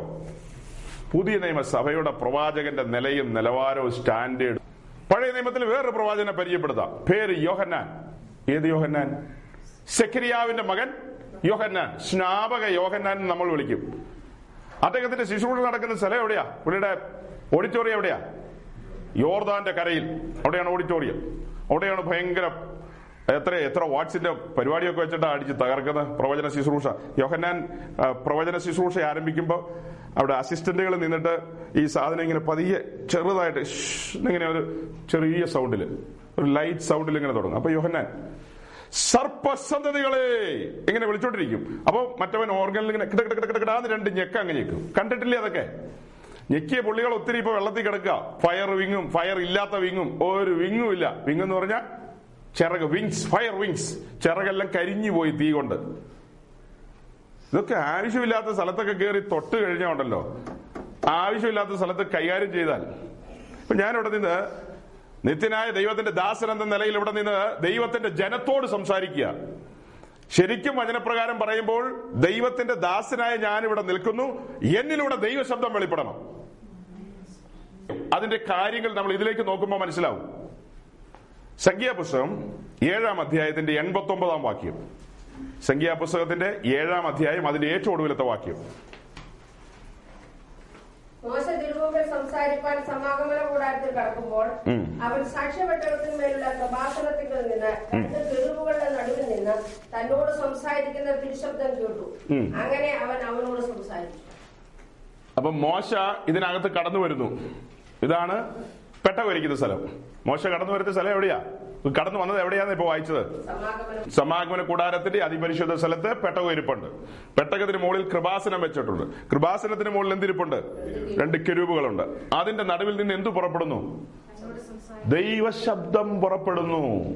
കെരൂപുകൾ ദൈവത്തിന്റെ വാഹനമാണ്.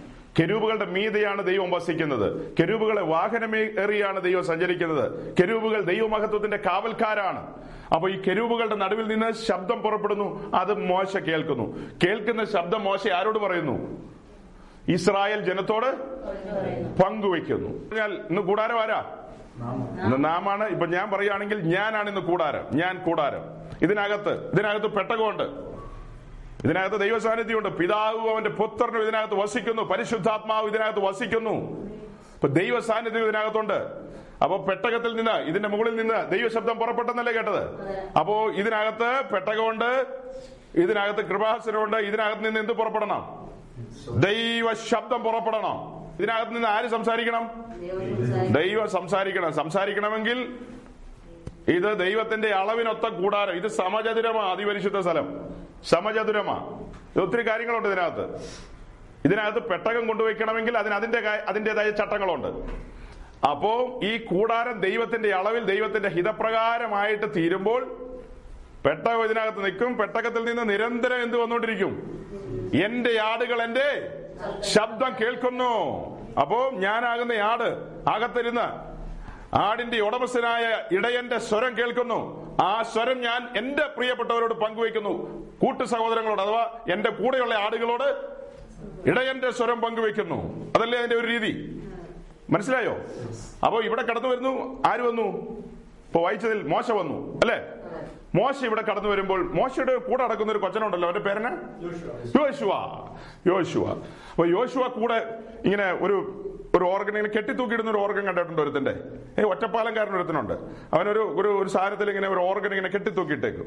കെട്ടിത്തൂക്കിയിട്ടിട്ട് ഇങ്ങനെ ഇങ്ങനെ ഇങ്ങനെ കാണിക്കുമ്പോഴത്തേക്കും ഇതിലിങ്ങനെ മത്താപ്പൊക്കെ ഇങ്ങനെ പറക്കും. അപ്പൊ യോശുവ മോശയുടെ കൂട്ടത്തിൽ ഇങ്ങനെ കയറി വരുവാണ്.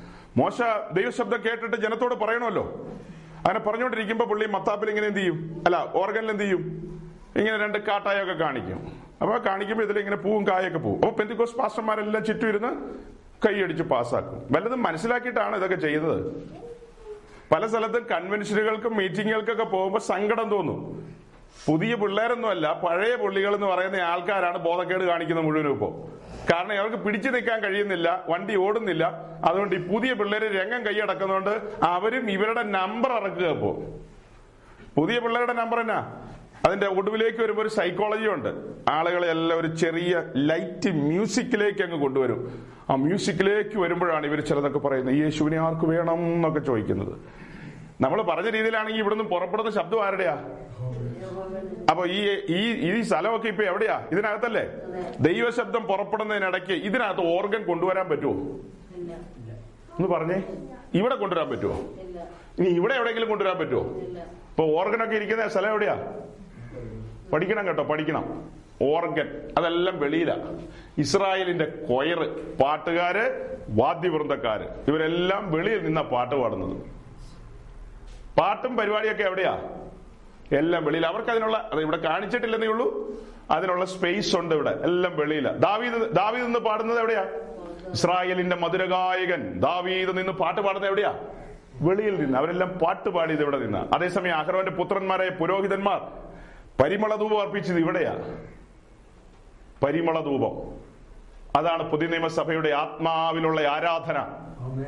കത്തുന്ന തീ എടുത്തുകൊണ്ടുവന്ന് ധൂപപീഠത്തിലെ ധൂപം കത്തിക്കുമ്പോൾ സുഗന്ധ ധൂപമായി പരിമള ധൂപം പിതാവിന്റെ സന്നിധിയിലേക്ക് ഉയരുകയാണ് അതാണ് ആത്മാവിലുള്ള ആരാധന. രണ്ട് നദികൾ ഒന്നായി ചേരുന്നത് പോലെ ആഴി ആഴിയോട് ചേരുന്നത് പോലെ. ഒരു മഹനീയമായ സംഭവമാണ് പുതിയ നിയമസഭയുടെ ആരാധന. അതിനിടയ്ക്ക് നിന്റെ ഓർഗനും നിന്റെ നേരം പോക്കൊന്നും ഇവിടെ കൊണ്ടുപോയിട്ട് ഞെക്കരുത്. ഇതിനകത്തേക്ക് വന്നാൽ നീ പുകഞ്ഞു പോകും. അപ്പൊ ഇപ്പൊ പുകയാത്തതോ? ദൈവം ചുമ്മാ നിർത്തിയിരിക്കുന്നതാ. ആത്മാവിലുള്ള ആരാധനയുടെ സമയത്ത് ഞാൻ ഒരു സ്ഥലത്ത് സങ്കടം പറയുക ബ്രാക്കറ്റുള്ള സ്ഥലമാ ബ്രാക്കറ്റ് ഉള്ളത് എറണാകുളം ജില്ലയിൽ ഒരു ചർച്ചിൽ അവിടെ ഒന്ന് പ്രസംഗിക്കണം. ഇതിനകത്തൊരു സൂത്രം ഇങ്ങനെ കയറ്റി വെക്കും. അതിനാണ് ഫ്ലോപ്പി എന്ന് പറയുന്നത്. ആ ഫ്ലോപ്പിക്കകത്ത് അന്യഭാഷയും കുത്തി കുത്തിക്കയറ്റി വെച്ചിട്ട് പാട്ട് കഴിയുമ്പോൾ ആ സാധനത്തിൽ ഒരു ഞെക്ക് കേൾക്കുമ്പോൾ അതും കെക്കെ കെക്കെ എന്ന് പറഞ്ഞ് കേൾപ്പിച്ചോണ്ടിരിക്കും ഈ ആൾക്കാർ പറഞ്ഞത് നിന്ന് കഴിഞ്ഞപ്പോ ഈ സാധനം ഇരുന്ന് കേൾപ്പി- കേൾപ്പിച്ചോണ്ട് ഓ അവൻ പെട്ടെന്ന് നിർത്തി. അതിന് പറയുന്ന സംഭവമാണ് അന്യ നാദാവും അബീഹുവും കേട്ടിട്ടുണ്ടോ? ആരാ? ആരാ? സൂപ്രണ്ടിന്റെ മൂത്ത മക്കൾ രണ്ടെണ്ണം. ജനറൽ പ്രസിഡന്റിന്റെ ഓവർസിയറിന്റെ മൂത്ത മക്കളാണ് നാദാബും അബീഹുവും. കളിച്ചു അവസാനം പുകഞ്ഞു പോയി അല്ലേ? പക്ഷെ ഇന്ന് പുകയാത്തതിന്റെ കാരണം ഇന്ന് അങ്ങനെ പുകച്ചൊന്നും കളയില്ല. ഇതൊന്നും കേട്ടൊന്നും ഒരാളും നടുങ്ങണ്ട. ദൈവം ചുമ പരസ്യ കോലമാക്കി നിർത്തും. അതാണ് ഇന്നത്തെ കത്തിക്കൽ. അന്ന് അഹറോന്റെ കാലത്ത് കത്തിക്കും. ഇന്ന് കത്തിക്കുന്ന എങ്ങനെയാണെന്നറിയാവോ ഇന്ന് പെട്ടകൻ ചുമക്കണ്ട ഓവർസീറിന്റെ മോൻ അവൻ അമേരിക്കയിലെ സായിപ്പിന്റെ കക്കൂസ് കഴിവായിരിക്കും പെട്ടകൻ ചുമക്കണ്ട ഓവർസീറിന്റെ മോൻ പെട്ടകമൊക്കെ ഇട്ടിട്ട് അവൻ എങ്ങോട്ട് പോയി? ഡോളറിന് വേണ്ടി അമേരിക്കയ്ക്ക് പോയി. അല്ലെങ്കിൽ പ്രസിഡന്റിന്റെ മോൻ ഗൾഫിൽ അറബിയുടെ പാത്രം കഴിവും ഒന്നര ലക്ഷം രൂപ ശമ്പളം. പെട്ടക എവിടെയാ? വേലയൊന്നും ഇല്ല മക്കൾക്ക്. അഗ്രവന്റെ മക്കൾ വേലയിട്ടു അന്യ പരിപാടിയായിട്ട് നടക്കുക. എന്നാ മനസ്സിലായി? ഇത് വിശുദ്ധിയും വേർപാടും പ്രമാണമുള്ള മാർഗമാണ് സംഖ്യാപുസ്തകത്തിലെ ഒരു ഒറ്റ വാക്യത്തിൽ നിങ്ങളെ അറിയിക്കാൻ എനിക്ക് ഇത്രയേ ഉള്ളൂ. ദൈവത്തിന്റെ ദാസന്മാർ അവന്റെ അഭിഷിക്തന്മാർ അവർ ദൈവത്തിന്റെ പാതുകങ്ങളാണ്. ദൈവത്തിന്റെ ചെരുപ്പാണ് അവർ. അവരാകുന്ന ചെരുപ്പിൽ ആ പാതുകത്തിൽ ചവിട്ടി നിന്നുകൊണ്ട് ദൈവം വലിയവനായ ദൈവം തന്റെ ജനത്തോട് സംസാരിക്കുന്ന നിമിഷങ്ങളാണ് ദൈവവചന ശുശ്രൂഷ എന്ന് പറയുന്നത്. അവിടെ ദൈവം സംസാരിക്കുകയാണ്. ദൈവം തന്റെ ദർബാറിൽ തന്റെ ജനത്തോട് സംസാരിക്കുകയാണ് മഹാരാജാവ്. അതിനിടയ്ക്ക് ഒരാളുടെ പിന്തുണയും സപ്പോർട്ടും വേണ്ട. യോശുവായൊക്കെ വെളിയിലിരുന്നാൽ മതി. യോശുവായൊക്കെ അടിവാരത്തിലിരുന്നോ? നീ കയറി വരണ്ട അങ്ങോട്ട്. നീ കയറി വരണോ? നീ നിന്നെ വിളിക്കുന്ന ദിവസം വരുന്നു ആ സമയത്ത് നീ വന്നോ. ഞാൻ പോകും. പോയി കഴിഞ്ഞാൽ നീ വരും. അതല്ലേ എന്റെ അവിടുത്തെ കണക്ക്? യോശുവ മോശയുടെ കൂടെ നടന്ന് പഠിക്കണം. പഠിച്ച് മനസ്സിലാക്കിയിട്ട് വേണം കയറി വരാൻ. ചുമ്മാ കയറി വന്നിട്ട് ഇത് ഞെക്കിക്കൊണ്ട് വരരുത്. അപ്പോ ഈ മുമ്പോട്ട് കടന്നു വന്ന ഓരോന്നൊക്കെ ചെയ്യണമെങ്കിൽ എന്ത് ചെയ്യണം? അത്യാവശ്യം കാര്യങ്ങൾ എന്ത് ചെയ്യണം? പഠിക്കണം വേണ്ടയോ? ആ അപ്പൊ അതുകൊണ്ട് അപ്പൊ ഒരു ചോദ്യം കൂടെ ചോദിക്കാം. ഇതൊക്കെ പറഞ്ഞ സ്ഥിതിക്ക് അങ്ങനെയാണ് പുതിയ നിയമസഭയിൽ വർഷിപ്പ് ലീഡർമാര് എന്ന് പറഞ്ഞ അതിന്റെ പേരിന ആ ആരാ? ലീഡർ എന്ന് പറഞ്ഞാൽ ഇംഗ്ലീഷാ. മലയാളം പറഞ്ഞ? ആരാധന നയിക്കുന്നവർ. പുതിയ നിയമസഭയിൽ വർഷിപ്പ് ലീഡേഴ്സ് ഉണ്ടോ? നമ്മൾ കുറെ സീരിയസ് ആയ കാര്യമൊക്കെ ഇന്നലെ മുതൽ പറയണ്ടല്ലോ. അപ്പൊ എനിക്കൊരു ചോദ്യമൊക്കെ ചോദിക്കാനുള്ള നല്ല അവസരം തരണം. നിങ്ങൾ മറുപടിയും പറയണം. എന്നോട് സ്നേഹം ഉണ്ടെങ്കിൽ ഇല്ലെങ്കിൽ ഇല്ലെന്ന് വിചാരിച്ചേക്കാം. ഉണ്ടോ? അങ്ങനെയൊക്കെ ചുമ്മാ പറയരുത്. ഉണ്ടോ?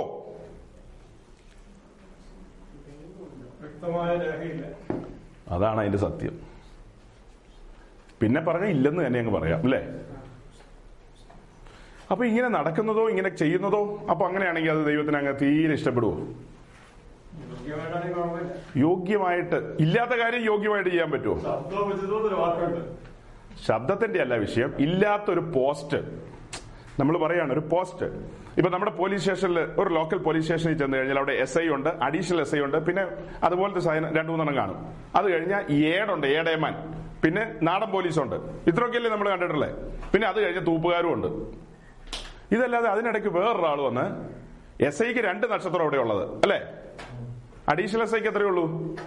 ഒരെണ്ണേ ഉള്ളൂ. അപ്പൊ അതിന്റെ നടുക്ക് ഒരാൾ ഒരു നക്ഷത്രത്തിന്റെ പകുതിയും വെച്ചോണ്ട് വരുവാണ്. അങ്ങനെ ഒരു വകുപ്പുണ്ടോ? അപ്പൊ അവിടെയുള്ള പോലീസുകാരെല്ലാം പറയും പുതിയ ശുശ്രൂഷയല്ലേ? അങ്ങനെ ചോദിക്കാൻ പറ്റുമോ? അവനെ ഗെറ്റ് ഔട്ട് അടിക്കില്ലേ? കാക്കിയ ഇട്ടിരിക്കുന്നതെങ്കിലും തൊപ്പി ഉണ്ടെങ്കിലും കാക്കിക്കും അല്ല പ്രത്യേകത. അവന്റെ ബെൽറ്റിനും അവന്റെ നക്ഷത്രത്തിനും തൊപ്പിക്കും. അതെ. കാക്കിക്കല്ല പ്രത്യേകത പിന്നെ എന്താ അവന്റെ ബെൽറ്റ് അവന്റെ തൊപ്പി ഈ നക്ഷത്രം. ഇതാണ് അവന്റെ റാങ്ക്. അത് വെച്ചിട്ട് അവന്റെ അധികാര ചിഹ്നമാണ് അത് ഒന്നര നക്ഷത്രമായിട്ട് വന്നു കഴിഞ്ഞ് കുഴപ്പക്കാരനാന്ന് മനസ്സിലാവില്ലേ? അപ്പൊ ഇത്രേ ഉള്ളൂ. ഇല്ലാത്ത പരിപാടി നമുക്ക് ചെയ്യാനായിട്ട് അപ്പൊ പിന്നെ എങ്ങനെയാണെന്നുള്ളത് ഇനി അന്വേഷിക്കേണ്ടത്. ശരിക്കും എങ്ങനെയാണെങ്കിൽ യോഗ്യമാകും. നമ്മളിപ്പോ ഈ കാര്യങ്ങളെല്ലാം വെച്ച് പറഞ്ഞു ദൈവശബ്ദം കേൾക്കുന്നൊക്കെ പറഞ്ഞു. അങ്ങനെയെങ്കിൽ ഇപ്പൊ ഈ കൂടിയിരിക്കുന്ന ആളുകളെ പൊതുവിൽ പുതിയ നിയമസഭയോടുള്ള ബന്ധത്തിൽ രണ്ട് വാക്കുകൾ ഉപയോഗിച്ച് ഞാൻ പരിചയപ്പെടുത്താം നിങ്ങളെ. ഈ ഇരിക്കുന്നവർ ഈ ഇരിക്കുന്നതെല്ലാം വലിയവനായ ദൈവത്തിന്റെ പുരോഹിതന്മാരാണ്. സമ്മതിച്ചല്ലോ? അടുത്തത് ഈ ഇരിക്കുന്നവരെല്ലാം അത്യുന്നതനായ ദൈവത്തിന്റെ രാജാക്കന്മാരാണ്. അവന്റെ രാജാക്കന്മാരും അവന്റെ പുരോഹിതന്മാരും. ഈ ജനത്തിന്റെ നടുവിൽ ഇവരെ സേവിക്കാൻ വേണ്ടി അഞ്ചു വിധ ശുശ്രൂഷകരെ വെച്ചിട്ടുണ്ട്. അതിലൊരു പാർട്ടിയാ നമ്മൾ. അതിലൊരു കൂട്ടത്തിൽ പെട്ടതാ നമ്മൾ. അതുകൊണ്ട് ഞാൻ ഇവിടെ വന്ന് നിൽക്കുന്നു. അതല്ലാതെ ആരാധന ലീഡ് ചെയ്യുക. അപ്പൊ ആരാധന എന്നാന്ന് പോലും പഠിക്കേണ്ടി വരും. ആരാധന ലീഡ് ചെയ്യാൻ ഒരാൾ വേണോ വേണ്ടയോ? അപ്പൊ നമ്മളെല്ലാവരും ഒരുമിച്ചിരിക്കുക. അപ്പൊ ഇതൊരു ഉപദേശിയല്ല ഇതൊരു സഹോദരൻ. ഈ സഹോദരൻ മുമ്പോട്ട് എഴുന്നേറ്റ് വരികയാണ്. മുൻപോട്ട് എഴുന്നേറ്റ് വന്നിട്ട് മുൻപോട്ട് എഴുന്നേറ്റ് വന്ന് നമുക്ക് പാട്ട് പാടും കാര്യങ്ങളൊക്കെ പറയാം. അതൊക്കെ പോട്ടെ. അതൊന്നും അല്ലാതെ നമ്മൾ ഞാൻ പറഞ്ഞത് ഈ സാധാരണഗതിയിൽ നമ്മളൊരു ചെറിയ കൂട്ടം നടത്തുന്ന കാര്യമൊന്നുമല്ല. ഞാൻ പൊതുവിലുള്ള നമ്മുടെ ബൃഹത് സംവിധാനങ്ങളുണ്ടല്ലോ. ബൃഹത് പദ്ധതികൾ. ആ പദ്ധതികളുടെ കാര്യമാണ് പറയുന്നത്. അവിടെ നടക്കുന്ന കാര്യങ്ങൾ. അപ്പൊ ഒരുവൻ ഇങ്ങോട്ട് കയറി വന്നു. അവരിവിടെ ആടിന്റെ കൂട്ട് കുറച്ച് കാണും ചിലപ്പോ അല്ലെ ഇവിടെ കാണും. അങ്ങനെയൊക്കെ ആയിരിക്കും. അങ്ങനെ വന്നിട്ട് പുള്ളി ഒരു കോഡ്ലെസ് മൈക്കോ അല്ലെങ്കിൽ എന്തെങ്കിലും മൈക്കൊക്കെ എടുത്തു വെച്ചിട്ട് നമുക്ക് കൈകളെ ഉയർത്താം കാലുകളെ ഉയർത്താം അങ്ങനെ ചെയ്യാം ഇങ്ങനെ ചെയ്യാം എന്നെല്ലാം പുള്ളി പറയുമ്പോൾ നിങ്ങൾ എന്താ ആരാധിക്കാത്തത്? അതെന്താ നിങ്ങൾ കൈയടിക്കാത്തത്? മയിൽക്കുറ്റി പോലെ ഇരിക്കുന്ന എന്താ? ഐസ് കട്ട പോലെ ഇരിക്കുന്ന എന്താ? ഇങ്ങനെ ഒത്തിരി കാര്യങ്ങൾ ഇവിടെ നിന്ന് പറയും. ഇതെല്ലാം കേൾക്കുമ്പോൾ നമ്മൾ ഈ ചെറുക്കനെ വിഷമിപ്പിക്കേണ്ടല്ലോ എന്നത് നമ്മൾ എന്ത് ചെയ്യും? നമ്മളത് കൈയടിച്ചേക്കാന്ന് വിചാരിക്കും. അതാണ് ആരാധന. ഈ ഇരിക്കുന്ന ആരാധന പറഞ്ഞത് ഒന്ന്? പുരോഹിതന്മാര്. രണ്ടാര? രാജാക്കന്മാരെ കണ്ടിട്ടുണ്ടോ? കേട്ടിട്ടുണ്ടോ? മാർത്താണ്ഡവർമ്മ എന്ന് കേട്ടിട്ടുണ്ടോ? തമ്പുരാൻ കേട്ടിട്ടുണ്ടോ? അതുപോലെ ഒരു അമ്പത് ശക്തൻ തമ്പുരാന്മാരിവിടെ നിരന്നിരിക്കാന്ന് നോട്ടിക്കും ഒരു ശക്തനെ തന്നെ നമ്മൾക്ക് പേടിയാ. അമ്പത് ശക്തൻ തമ്പുരാന്മാരിവിടെ നിരന്നിരിക്കുക. രണ്ട് സൈഡ് ഇരുപത്തഞ്ച് ഇരുപത്തഞ്ച് അമ്പത് ശക്തൻ തമ്പുരാന്മാര്. അമ്പത് രാജാക്കന്മാരിരിക്കുന്നു. അതിൽ ഒരാൾ മുൻപോട്ട് വന്നിട്ട് ഈ ഇരിക്കുന്ന നാപ്പത്തൊമ്പത് പേരോട് പറയാ ഹേ മിസ്റ്റർ നിങ്ങൾ ഒരു രാജാവാണെന്ന് അറിയില്ലയോ? പുള്ളി ആലോചിച്ചു ഞാൻ രാജാവാണോ? അയ്യോ ഞാൻ വീട്ടിൽ നിന്ന് വന്നപ്പോ രാജാവാണോ അല്ലയോ? ആ. അപ്പൊ ഇദ്ദേഹം ഓർമ്മിപ്പിക്കുക കൂടെ കൂടെ ഓർമ്മിപ്പിക്കുക. ദൈവം ചെയ്ത പൊട്ടുതൽ ഓർക്കുമ്പോൾ നിന്റെ പനി മാറ്റിയത് ഓർക്കുമ്പോൾ ഇവൻ വീട്ടിൽ നിന്ന് വന്നതേ വീട്ടിൽ നിന്ന് തുനിഞ്ഞിറങ്ങുക അലക്കി കുളിച്ച് തുണി മാറി പുത്തമായിട്ട് ഇറങ്ങുന്നത് ഞാൻ അവന്റെ പുരോഹിതൻ എന്നുള്ള ബോധ്യത്തില.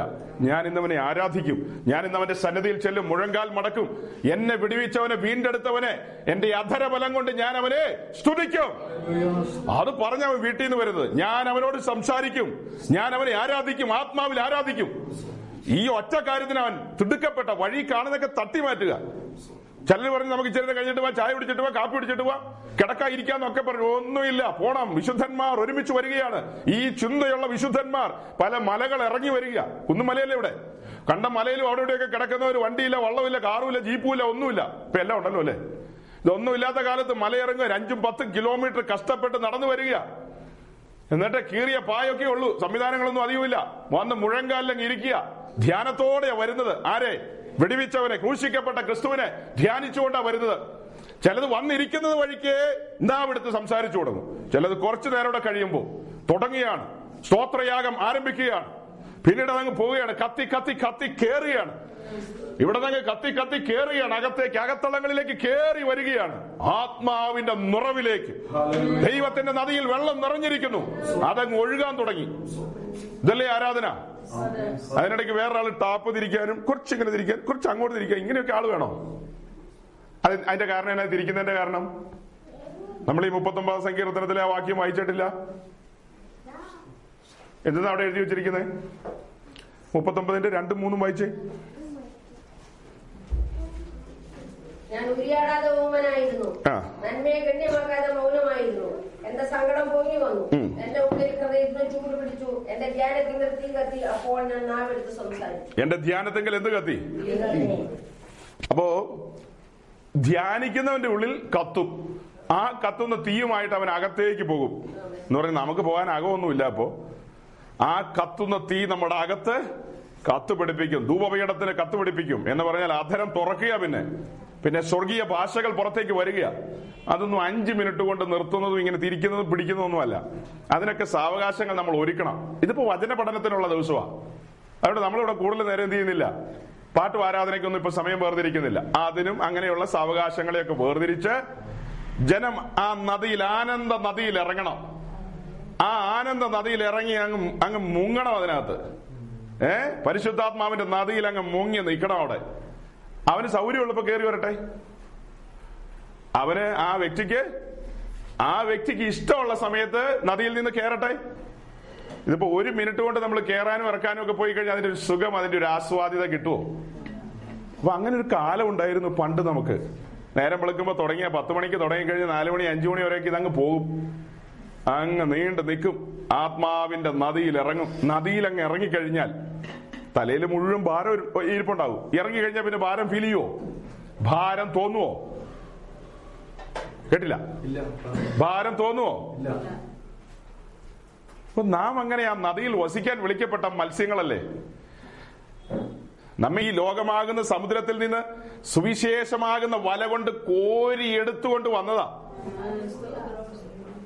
ഇനി എവിടെ കൊണ്ട് ഈ മത്സ്യത്തെ ഇടണ്ടേ? കുപ്പിക്കാതിടാൻ പറ്റുമോ ഭരണിക്കകത്തിടണോ സ്വർണക്കലത്തിനകത്തിടണോ ഇതിന് പരിശുദ്ധാത്മാവിന്റെ നദിയിലാണ് ഇടേണ്ടത്.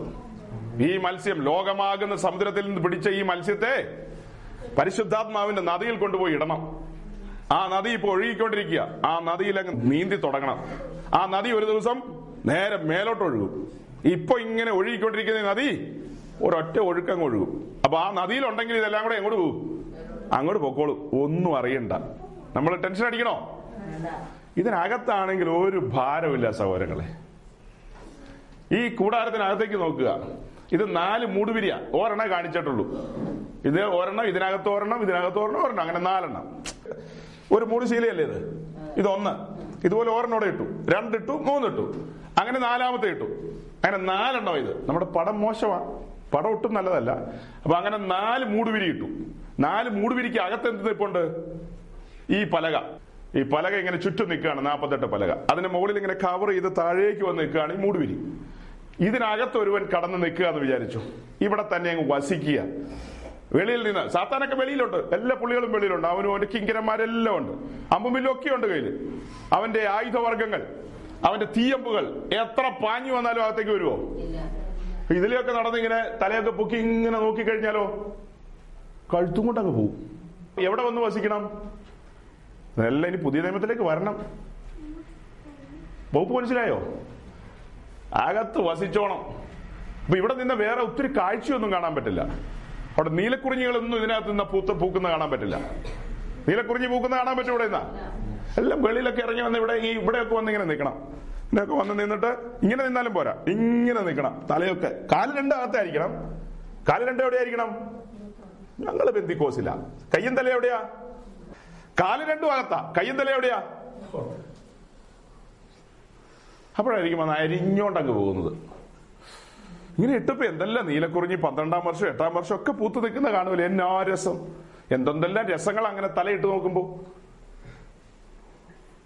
നാദാബും അബിയും തലയിട്ട് നോക്കിയതാ. ഡിം. വേ കിടക്കുന്നു. അങ്ങനെ എന്തുമാത്രം ആൾക്കാരെ തലയിട്ട് പോയെന്നറിയാവോ? കയ്യും തലയും പുറത്തിടുന്ന എത്ര കാലങ്ങളാ? നമ്മൾ എഴുത്ത് എഴുത്ത് പഠിച്ചില്ലേ? ആ ആ ഈ. അത് പഠിച്ച കാലം മുതലേ വണ്ടി കയറുമ്പോൾ വായിക്കുന്നില്ലേ? ദയവായി കയ്യും തലയും പുറത്തിടരുത്. ഞങ്ങൾക്ക് ഈ കയ്യും തലയിലും ഒരു ഉത്തരവാദിത്വമില്ല അങ്ങനെയല്ലേ ബസ്സുകാർ പറഞ്ഞിരിക്കുന്നത് നമ്മൾ ആരെങ്കിലും അത് കണ്ടിട്ട് തല ഇങ്ങനെ പുറത്തേക്ക് ഇട്ടോണ്ടിരിക്കുവോ അടുത്ത ബസ്സുകാരൻ അടിച്ച് തകർത്തോണ്ടങ്ങ് പോകും. പിന്നെ ചവാടക്കിന് വരുന്ന പാസ്റ്റ് പറയും ഈ ഈ ഇത് ഒത്തിരി നേരം നമുക്ക് വെച്ചോണ്ടിരിക്കാൻ പറ്റില്ല. വൈകുന്നേരം വരെയുള്ള ശുശ്രൂഷ പറ്റത്തിൽ അഞ്ച് മിനിറ്റ് കൊണ്ട് ഇത് കണ്ടോണ്ട് അങ്ങനെ ഇരിക്കും. എല്ലാം പോയി അടിച്ച് പീസായി പോയി. അതുകൊണ്ട് തൂലിക ടി വിക്കാരെ ലൈവ് സ്ട്രീമിംഗ് ഒന്നും വേണ്ട. സെൻട്രൽ പാസ്റ്റർമാർ അമേരിക്കയിൽ നിന്ന് വരാനുണ്ട് മറ്റേ പാസ്റ്റർമാർ ഇവിടെ നിന്ന് വരാനുണ്ട്. അവരൊക്കെ വരുന്നതിന് മുമ്പ് ഇത് വല്ല പ്രകാരത്തിലും അടക്കിയേക്കാന്ന് പറയും. അതിനിട കൊടുക്കരുത്. കയ്യും തലയൊക്കെ എവിടെ വെച്ചോണം? അപ്പൊ ഇതൊക്കെ മുന്നറിയിപ്പുകളല്ലേ? ദൈവസഭയിൽ ദൈവരാജ്യത്തിൽ വിശുദ്ധന്മാരോട് മുന്നറിയിപ്പുകൾ പറയാൻ പാടില്ലേ? ആ കൂട്ടത്തിലൊരു മുന്നറിയിപ്പല്ലേ പറഞ്ഞത്? ചുമ്മാ ഇങ്ങനെ പരിപാടിയൊന്നും പറ്റത്തില്ല. ദൈവത്തിന്റെ ദാസന്മാർ വിളിക്കപ്പെട്ടവർ അഭിഷേകതയിലും തൈലം തലയിൽ വീണവർ അവർ മുൻപോട്ട് വന്ന് ജനത്തോട് പറയാം നമുക്ക് ഈ സമയം വേർതിരിക്കാം. ആരാധനയ്ക്കായി വേർതിരിക്കാം. അപ്പൊ അങ്ങനെ പറഞ്ഞു തുടങ്ങിയിട്ട് നമ്മുടെ വീണ്ടെടുപ്പിന്റെ പാട്ടൊക്കെ പാടുമ്പോൾ ഓർക്കണം ആദ്യം. നമുക്ക് ചട്ടങ്ങളുണ്ട്. ആദ്യം സ്തോത്രഗീതങ്ങൾ പാടിയേ തുടങ്ങാവുള്ളൂ. ആദ്യം ദുഃഖത്തിന്റെ വാന മാത്രമല്ല പാടുന്നത്. അതൊക്കെ പിന്നെ പാടാം. ആദ്യം ദൈവത്തിന്റെ അവദാനങ്ങൾ വാഴ്ത്തി പാടുന്ന പാട്ടുകൾ അവന്റെ വലങ്കരത്തിന്റെ വല- അവന്റെ വല്ലഭത്വത്തെ കീർത്തിക്കുന്ന ഗീതങ്ങൾ അവന്റെ മഹത്വത്തെ വീര്യത്തെയും ഒക്കെ വർണിക്കുന്ന ഗീതങ്ങൾ. അതാണ് സ്വോത്രഗീതങ്ങൾ എന്ന് പറയുന്നത്. അത്തരം പാട്ടുകൾ ആദ്യം അങ്ങ് പാടിത്തുടങ്ങും. അത് കഴിഞ്ഞ് നമുക്ക് പോവാം. പ്രത്യാശാ ഗീതങ്ങൾ പാടാം വരവിന്റെ ഗീതങ്ങൾ അങ്ങനെ ഇങ്ങനെയൊക്കെയുണ്ട്. ആശ്വാസ ഗീതങ്ങൾ ഇതെല്ലാം പാടാം അതിന്റെ യുക്തമായ രീതിയിൽ. അത് കഴിഞ്ഞ് സമയം വേർതിരിക്കണം. സമയം വേർതിരിക്കണം. സഭായോഗത്തിലൊക്കെയാണ് വേണ്ടത്. സഭായോഗത്തിൽ സമയം വേർതിരിക്കണം. അങ്ങനെ അങ്ങനെ ഇങ്ങനെ ഇങ്ങനെ ഈ സാധനമൊക്കെ പിടിച്ചോണ്ടിരുന്നിട്ട് സ്റ്റോപ്പ് വാച്ച് പിടിച്ചോണ്ടിങ്ങനെ നിന്നിട്ട് യെസ് തുടങ്ങാം. അങ്ങനെയൊന്നും വേണ്ട. നമുക്ക് സമയം എടുക്കാം. കർത്താവ് എത്ര നേരം കൂശ കടന്നത്? അഞ്ചു മിനിറ്റ് കൊണ്ട് അഞ്ചു മിനിറ്റ് കൊണ്ട് താഴെ വന്നോ? അത്രയും നേരം കിടന്ന് സഹിച്ചില്ലേ? പിന്നെ നമുക്ക് ഇച്ചിരി നേരം നിന്നങ്ങ് അവനെ ആരാധിച്ചാൽ എന്നാ കുഴപ്പം? ആ അങ്ങനെ അങ്ങ് നിന്നങ്ങ് ആരാധിക്കുന്നു. അതങ്ങ് പോട്ടെ. അപ്പൊ തുടങ്ങിയാണ് നമുക്ക് ആരാധിക്കാം. അപ്പൊ എല്ലാവരും കൂടെ കയറി കൈയടിക്കണമെന്നൊന്നുമില്ല അതൊന്നും ആരെ അടിപ്പിക്കാനും പോണ്ട അടി നിർത്താനും പോണ്ട. ആത്മാവിന്റെ നിയന്ത്രണത്തിലേക്ക് വരണം. ദൈവാത്മാവ് നിയന്ത്രണം ഏറ്റെടുക്കുമ്പോൾ ആ ഒരു സൈഡിൽ നിന്ന് ഒരു ചെറിയ സ്പാർക്ക് തുടങ്ങി. ആ തീപ്പൊരി ചെതറി വീണു. അത് അടുത്ത അടുത്തൊരു ഒരു ഒരു സ്ഥലത്തേക്ക് വീണു. അവിടെ കത്തുപിടിച്ചു അത് ഇങ്ങോട്ട് വീണു. അവിടെ വീണു. ഇവിടെ വീണു. പതിയെ പതിയെ കത്തുപിടിക്കാൻ ആരംഭിച്ചു. ആ ഒരു തീ കാട് മുഴുവൻ എന്ത് ചെയ്യുന്നു? കത്തുപിടിപ്പിക്കുന്നു അതങ്ങനെ കത്തുപിടിപ്പിച്ച് അതിന്റെ നിയന്ത്രണം മുഴുവൻ കൺട്രോൾ ടവറിൽ ആയിരിക്കുന്നു. പരിശുദ്ധാത്മാവ്. അപ്പൊ പുതിയ നിയമസഭയിൽ വർഷിപ്പ് ലീഡർ ഉണ്ടോ ഇല്ലയോ? ഉണ്ട്. ഇല്ലെന്ന് ആര് പറഞ്ഞു? പുതിയ നിയമസഭയുടെ വർഷിപ്പ് ലീഡർ ആരാ?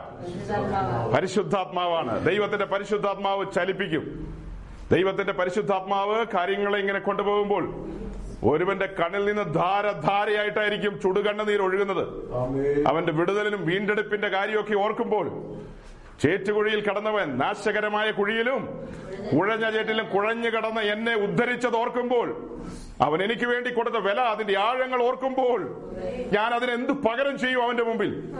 ഞാൻ രക്ഷയുടെ പാനപാത്രം ഉയർത്തും. നീതിമാന്മാരുടെ കൂടാരങ്ങളിൽ ജയത്തിന്റെയും ഉല്ലാസത്തിന്റെയും ഘോഷമുണ്ട്. ഇതാണ് കൂടാരം. ദൈവം നീതീകരിച്ചവൻ ഞാൻ. നീതിമാന്മാരുടെ കൂടാരത്തിൽ ജയത്തിന്റെയും ഉല്ലാസത്തിന്റെയും ഘോഷമുണ്ട്. ഘോഷം.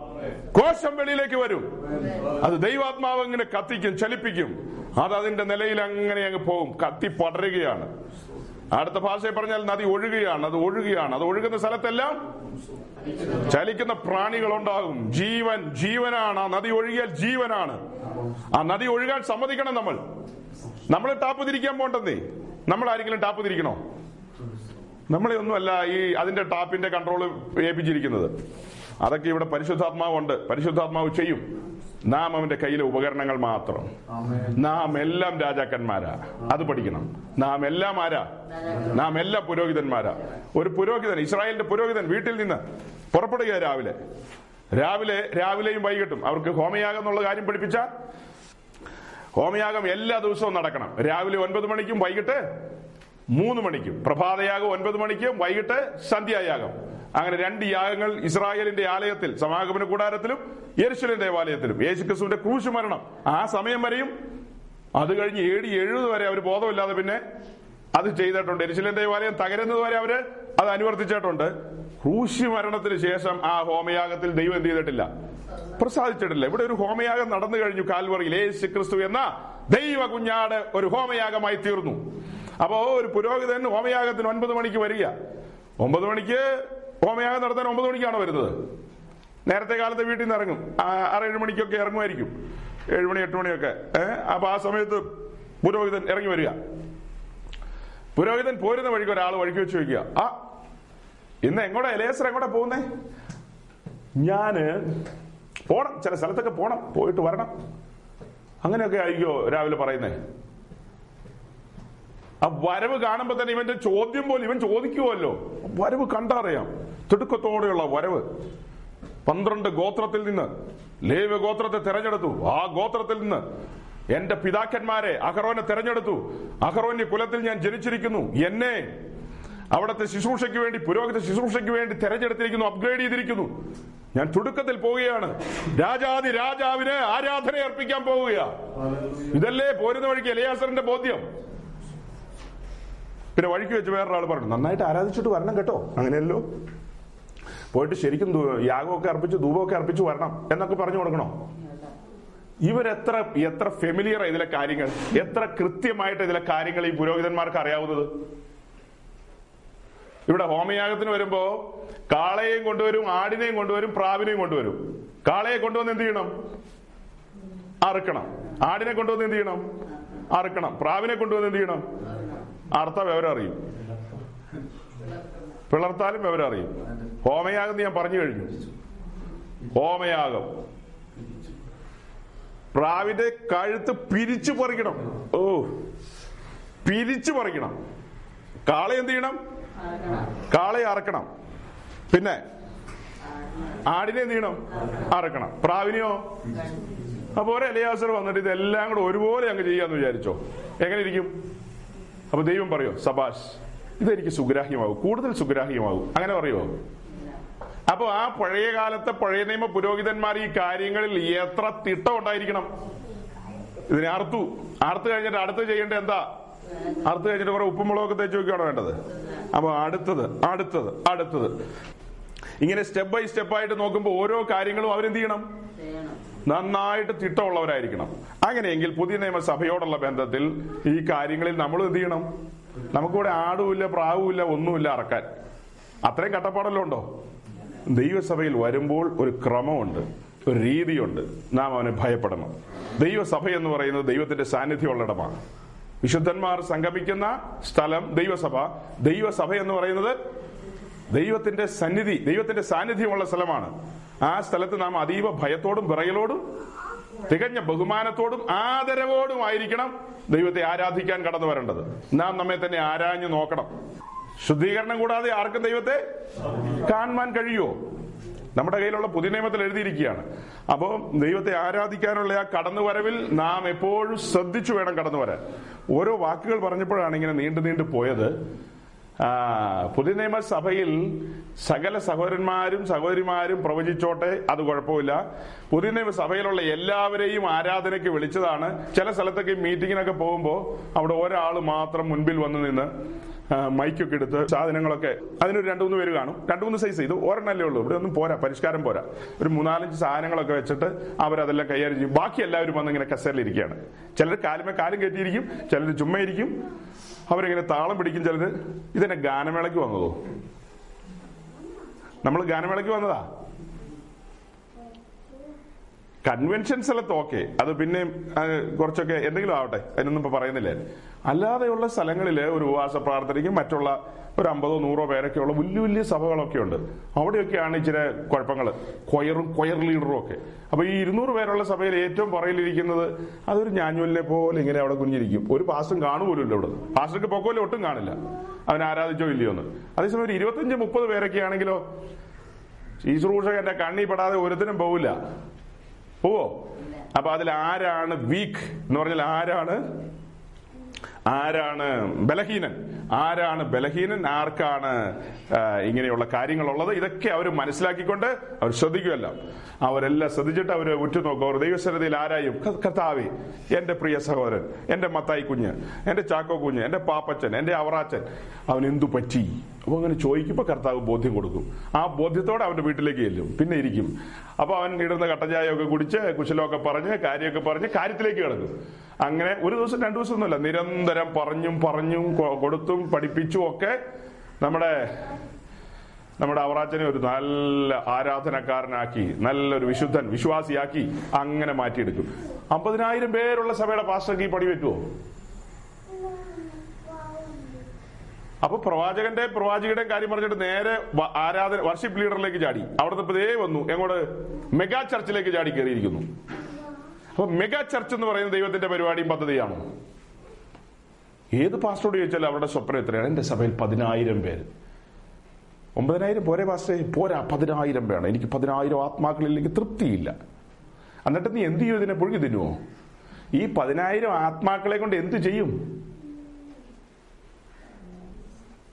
ഒരു ദിവസം കൊണ്ട് പതിനായിരം വരുമോ കാലങ്ങൾ കൊണ്ടല്ലേ പതിനായിരം വരുന്നത്? ഓക്കെ അയ്യായിരം കഴിഞ്ഞിട്ട് പതിനായിരത്തിലേക്ക് ഒരു പത്ത് വർഷം എടുത്തു എന്ന് കൂട്ടിക്കോ. അയ്യായിരം വരെ വന്നു. അയ്യായിരം കഴിഞ്ഞ് പതിനായിരത്തിലേക്ക് എത്ര വർഷം എടുത്തു? ഒരു അഞ്ചോ പത്തോ വർഷം എടുത്തു. ആ അയ്യായിരം വന്ന സമയത്ത് സ്നേഹിത നിന്റെ കൂട്ടത്തിൽ നിന്ന് ഇനി വരാനുള്ള അയ്യായിരത്തെയും കൂടെ നടത്താൻ പാകത്തിന് എത്ര വേലക്കാർ പുറത്തു വന്നു? അതൊന്നും എന്നോട് ചോദിക്കരുത്. അപ്പൊ ഈ അയ്യായിരം വരെ വന്നു കഴിയുമ്പോൾ ഈ ഉപദേശിയുടെ തോളൊപ്പം തന്നെ നിൽക്കുന്ന ഒരു കൂട്ടത്തെ പുറത്തിറക്കണ്ടേ? ഈ അയ്യായിരത്തെ കൊണ്ടുവന്നു പറയുന്നത് മെഗാ പാസ്റ്റർ അദ്ദേഹത്തിന്റെ തോളൊപ്പത്തിന് മുകളിൽ തന്നെ നിൽക്കണം. ഒപ്പത്തിനൊപ്പം നിൽക്കണം. ഒപ്പത്തിനൊപ്പം നിൽക്കുന്ന ഒരു കൂട്ടത്തെ രംഗത്തിറക്കണ്ടേ അവർ വേണ്ട ഇതിനെയൊക്കെ പരിപാലിക്കാൻ? ഇതിന്റെ എല്ലാം ഇതിനെല്ലാം കൂടെ ഒരു കൂട്ടിൽ കൊണ്ടുവന്ന് അടച്ചു വെച്ചിട്ട് കൈയടിച്ച് പാട്ട് പഠിപ്പിക്കണോ എല്ലാം ഒരു അമ്പത് അമ്പത് നൂറ് നൂറായിട്ട് തിരിച്ച് തിരിച്ച് ഓരോരുത്തരുടെ ഏൽപ്പിക്കുക നീ അമ്പതുമായിട്ട് അവിടെ ഇരിക്കുക അതിന്റെ കാര്യവിചാരകനായിരിക്കുക. നീ ഒരു അമ്പതുമായിട്ട് ഇവിടെ ഇരിക്കുക. നീ ഒരു അമ്പതുമായിട്ട് ഇവിടെ ഇരിക്കുക. നിന്നെ ഞാൻ പിടിക്കും. ഈ അമ്പതും പറക്കണം. ഈ അമ്പതും പറക്കണം. അമ്പതും പറന്നാ പോരാ. അമ്പതും യോഗ്യ മണവാട്ടികളായി നിർമ്മല കന്യകളായി വരണം. നാപ്പത്തൊമ്പത് വന്നാ പോരെ. നാപ്പത്തൊമ്പത് വന്നാ പോരെ. അമ്പതും വരണം. അമ്പതിന്റെ ഉത്തരവാദിത്വം നിന്റെ മേൽ തരികയാണ്. ഇവരുടെ ആത്മാക്കൾക്ക് വേണ്ടി നീ ജാഗരിച്ചോ. ഓവറോൾ ഓവറോൾ ഓവർ സീയിങ് ഞാൻ നടത്തിക്കോളാം. ഇതിന്റെ എല്ലാം മേൽനോട്ടം ഞാൻ നടത്തിക്കോളാം. അല്ലാതെ ഇതിനെ എല്ലാം കൂടെ ഒരു ടെന്റിൽ കൊണ്ടു നിർത്തിയിട്ട് ഒരു മൂവായിരം ഓർഗനം വെച്ചിട്ട് ഞെക്കിക്കൂട്ടി ചാടിച്ച് തുള്ളിച്ച് കുറെ പെണ്ണുങ്ങളെ ഇളക്കി മറിച്ച്. അതാണോ ദൈവസഭ? അതല്ല ക്ലബ്ബായിരിക്കും. ദൈവത്തിന്റെ സഭ എന്ന് പറയുന്നത് ക്ലബ്ബല്ല. അതൊരു എന്റർടൈൻമെന്റ് സെന്റർ അല്ല അതൊരു സൊസൈറ്റി അല്ല. അതൊരു വിടുതലിന്റെ സെന്റർ അല്ല ദൈവത്തിന്റെ സഭ എന്ന് പറയുന്നത് ദൈവം ഇറങ്ങി നിൽക്കുന്ന സ്ഥലമാണ് ദൈവം ഇറങ്ങി നിൽക്കുന്ന സ്ഥലം. ദൈവത്തിന്റെ ഗ്രഹമാ ദൈവസഭ. ദൈവത്തിന്റെ ഭവനമാ. അവൻ വസിക്കുന്നിടമാണ്. തിരുമേനി വസിക്കുന്നിടം. തിരുനിവാസം.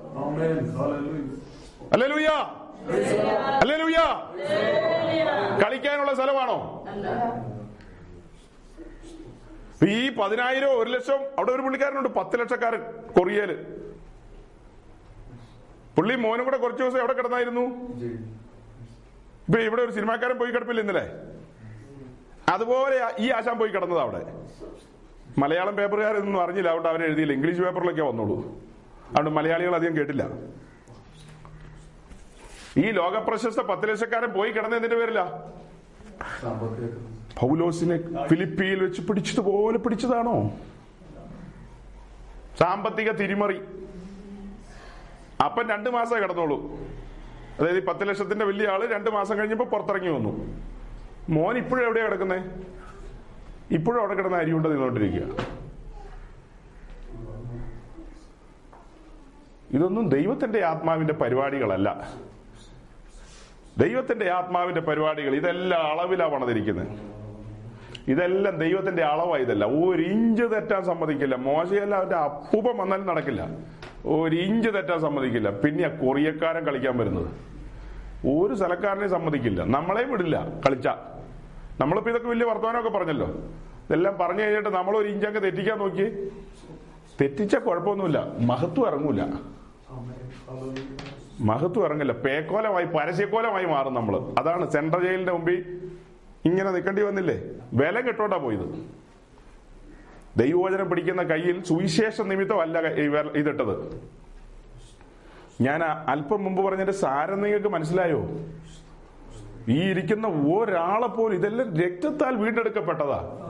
ആടിന്റെയോ പ്രാവിന്റെയോ കാളയുടെ രക്തത്തിന്റെ മറവിലകളല്ല ഇരിക്കുന്നത്. കുഞ്ഞാടിന്റെ നിഷ്കളങ്കവും നിർദോഷവുമായ തിരുരക്തത്തിന്റെ മറവിലകളാ ഇത്. സ്വർഗത്തിലെ ദൈവം സമ്പാദിച്ചിരിക്കുന്ന ആട്ടിൻകൂട്ടം തന്റെ സമ്പാദ്യം. ഇത് ഒന്നുപോലും നഷ്ടപ്പെടാനും പാടില്ല. ഇതെല്ലാം യോഗ്യ മണവാട്ടികളായി മാറണം. അവന്റെ നിർമ്മല കന്യകകളായി മാറണം. വിവാഹ നിശ്ചയം കഴിഞ്ഞ എല്ലാവരും ആ വിവാഹത്തിൽ അവന്റെ മണവാട്ടിയാകണം. കല്യാണ സന്ധിക്ക് വന്നാ പോരാ. കുഞ്ഞാടിന്റെ കല്യാണം വന്നുവല്ലോ? തന്റെ കാന്തയും തന്നെത്താൻ. എന്ന് പറഞ്ഞാൽ കല്യാണം വന്നപ്പോ ഒരുങ്ങിയ കാന്തയുടെ കൈ അവൻ പിടിച്ചെന്നല്ലേ? അപ്പൊ ഇനി രക്ഷിക്കപ്പെട്ട് സ്നാനപ്പെട്ട് അനിവാശിയൊക്കെ പറഞ്ഞവർ ഒരുങ്ങാത്തവരുണ്ടാവില്ലേ? അവരുടെ കൈ പിടിക്കും അപ്പോ? അപ്പൊ അവരെല്ലാം എവിടെ പോയി കിടക്കും? അങ്ങനെയൊന്നും ചിന്തിക്കണ്ട. അവരെല്ലാം തീപ്പൊയ്യെ പോയി കിടക്കുന്നു ഏ? നാമെല്ലാം നിയുക്ത മണവാട്ടികൾ. നിയുക്ത മണവാട്ടികൾ അതിന്റെ നിലയിലും നിലവാരത്തിലും അതെല്ലാം പഠിപ്പിക്കണം ഇനി.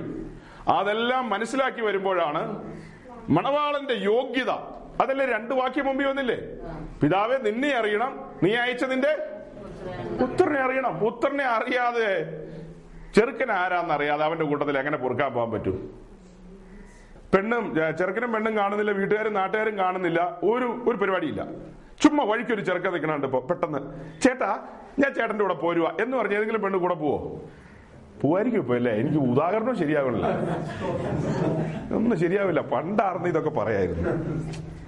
ഇപ്പൊ പെണ്ണുങ്ങളെ ഇന്ന് എനിക്ക് ഒരു വിശ്വാസമില്ല എനിക്ക് ലോകത്തിൽ വിശ്വാസമില്ലാത്ത സാധനങ്ങളാണ് പാമ്പ് പട്ടി ഇങ്ങനെയുള്ള സാധനങ്ങളൊക്കെ. അതൊന്നും നമ്മൾക്ക് പറയാൻ പറ്റില്ല. എപ്പോഴാണ് ഇടങ്ങ ഇടയുന്നതെന്ന് പറയാൻ പറ്റില്ല. എനിക്ക് പേടിയുള്ള രണ്ട് സാധനമാണ് പേടിയല്ല താല്പര്യമില്ല സാധനത്തെ. ഞഴിഞ്ഞഴിഞ്ഞ് വന്നാ അതിനോട് കളിക്കാൻ പറ്റുമോ അത് കൊത്തിയിട്ട് പോകും അതുപോലെ തന്നെയാ ഇന്നത്തെ കാലത്ത് അങ്ങനെ ചേർത്ത് പറയല്ല. ഇന്ന് അങ്ങ് എനിക്കറിയാൻ മേല. ഈ എങ്ങനെയാ പറയണേ? ഞാൻ ബാംഗ്ലൂരിൽ നിന്നല്ലേ വരുന്നത്? ഞാൻ എവിടെ വരുന്നത് ബാംഗ്ലൂരിൽ നിന്നല്ലയോ വരുന്നത്.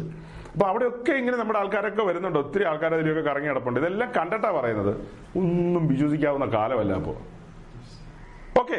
അപ്പൊ പയ്യനെ ശരിക്കും കണ്ടു കഴിയുമ്പോൾ നമുക്ക് മനസ്സിലാകും. കൊള്ളാം. ഇങ്ങനെയാ ഇവന്റെ കൂടെ പോകാൻ എങ്ങനെ പോകേണ്ടി വരും? ഒരു കീറിയ നൈറ്റിയൊക്കെ ഇട്ടിച്ചിട്ട് കരിയൊക്കെ പിടിപ്പിച്ച് ചേട്ടാ എന്റെ കെട്ടിക്കോ എന്ന് പറഞ്ഞ കല്യാണ നിശ്ചയമൊക്കെ കഴിഞ്ഞു. ഡേറ്റ് ആയി. ഡേറ്റ് അടുത്ത മാസം. അടുത്ത ഏത് മാസം ഇന്നലെ പറഞ്ഞേ? ഏപ്രിൽ മാസത്തിൽ നടത്തിയേക്കാം. ഏപ്രിൽ കഴിഞ്ഞു പോയില്ലേ? ഓക്കെ ഇനി ജൂലൈ ഓഗസ്റ്റ് സെപ്റ്റംബർ. സെപ്റ്റംബറിൽ നടത്തിയേക്കാം. സെപ്റ്റംബറിൽ കല്യാണം. അപ്പൊ ഡേറ്റ് എല്ലാം ഫിക്സ് ചെയ്തു. എല്ലാവരും ഒരുങ്ങിയ. കല്യാണത്തിന് തിന്നാൻ വരുന്നവൻ പോലും അലക്കി കുളിച്ച് സ്പ്രേ ഒക്കെ അടിച്ച് അവൻ വരുന്നത്. കെട്ടിക്കാൻ വരുന്ന പാസ്റ്റ് വരുന്നത് ചെറുക്കിനേക്കാളും പെണ്ണിനേക്കാളും അമ്പോ അത് കാണണം. എന്നാ വരവ? ഓ പുള്ളിയുടെ മൊത്തം ഒന്ന് കാണണം. ഒന്നുകൂടെ ഇയാളെ പിടിച്ച് കെട്ടിച്ചാലോ എന്ന് ഓർത്തു. ആ പരുവത്തിലെ കെട്ടിക്കാൻ വരുന്ന പുള്ളി വരുന്നത്. അപ്പൊ പെണ്ണ് വരുവാണ്. ഒരു കീറിയ നൈറ്റ് കിട്ടും ഓടിക്കേറി വന്നിട്ട് ചേട്ടാ പെട്ടെന്ന് കൈപിടിച്ചോ നമുക്ക് വേഗം പോയേക്കാം. എന്ന് പറഞ്ഞ അവൻ പുറങ്കാലം അടങ്ങി. ഒരു ചവിട്ട് കൊടുക്കില്ലേ? ഇതൊക്കെ നാടൻ ഉദാഹരണ പറഞ്ഞത്. ഈ നാട്ടിലെ ചെറുക്കന്മാർ കൊണ്ടുപോവോ? യോഹനാന്റെ സുവിശേഷം എട്ടാം അധ്യായം ഇരുപത്തി ഒമ്പത് എന്നോട് കൂടെയുണ്ട്. ഞാൻ എല്ലായ്പ്പോഴും അവന് പ്രസാദമുള്ളത് ചെയ്യുന്നതുകൊണ്ട് അവൻ എന്നെ ഏകനായി വിട്ടിട്ടില്ല എന്ന് പറഞ്ഞു. ഈ മണവാളച്ചെറുക്കൻ ഇവിടെ പറയാണ് അപ്പന്റെ കാര്യം മണവാളച്ചെറുക്കൻ പറയുന്നത്. എന്നെ അയച്ച അപ്പൻ. ഞാൻ എല്ലായ്പ്പോഴും ആ അപ്പന് പ്രസാദമുള്ളത് മാത്രം ചെയ്തു. ഈ കല്യാണ നിശ്ചയം കഴിഞ്ഞപ്പോ ചെറുക്കന്റെ അപ്പനെ കുറിച്ചും പെണ്ണിനോട് പറഞ്ഞിട്ടുണ്ടല്ലോ. ചെറുക്കന്റെ വീടിനെ കുറിച്ചൊരു സൂചനയൊക്കെ ഉണ്ടല്ലോ. അപ്പൻ ഇങ്ങനെയുള്ള പുള്ളിയാണ്. അപ്പന്റെ കനം ഇങ്ങനെയാണ്. അപ്പന്റെ നിലവാരം ഇതാണ്. ഇതൊക്കെ പറഞ്ഞിട്ടുണ്ട്. ഈ പയ്യൻ ആ കല്യാണം കല്യാണ നിശ്ചയം മുതൽ കല്യാണം വരെ ഈ പെണ്ണിന്റെ മുമ്പിൽ അപ്പനെ അപ്പന്റെ ആ വീര്യം ഗാംഭീര്യം കാട്ടിക്കൊടുക്കുകയാണ്. അവൻ എല്ലായ്പ്പോഴും ഈ അപ്പനെ എന്ത് ചെയ്തോട്ട് എന്ത് ചെയ്തിരുന്നു? എല്ലായി ഒന്നുകൂടെ വായിച്ച. ഞാൻ വല്ലപ്പോഴും അവന് പ്രസാദമുള്ളത്? അങ്ങനെ നടക്കുവോ? ഏയ്. അങ്ങനെ നടക്കുവോ? ചുമ്മാ തമാശക്ക് എഴുതി വെച്ചേക്കുന്നതായിരിക്കും അല്ലേ? അങ്ങനെ നടക്കുവോ? എന്റെ മത്തായി സഹോദരൻ ഒന്ന് പറ. യേശുവേ.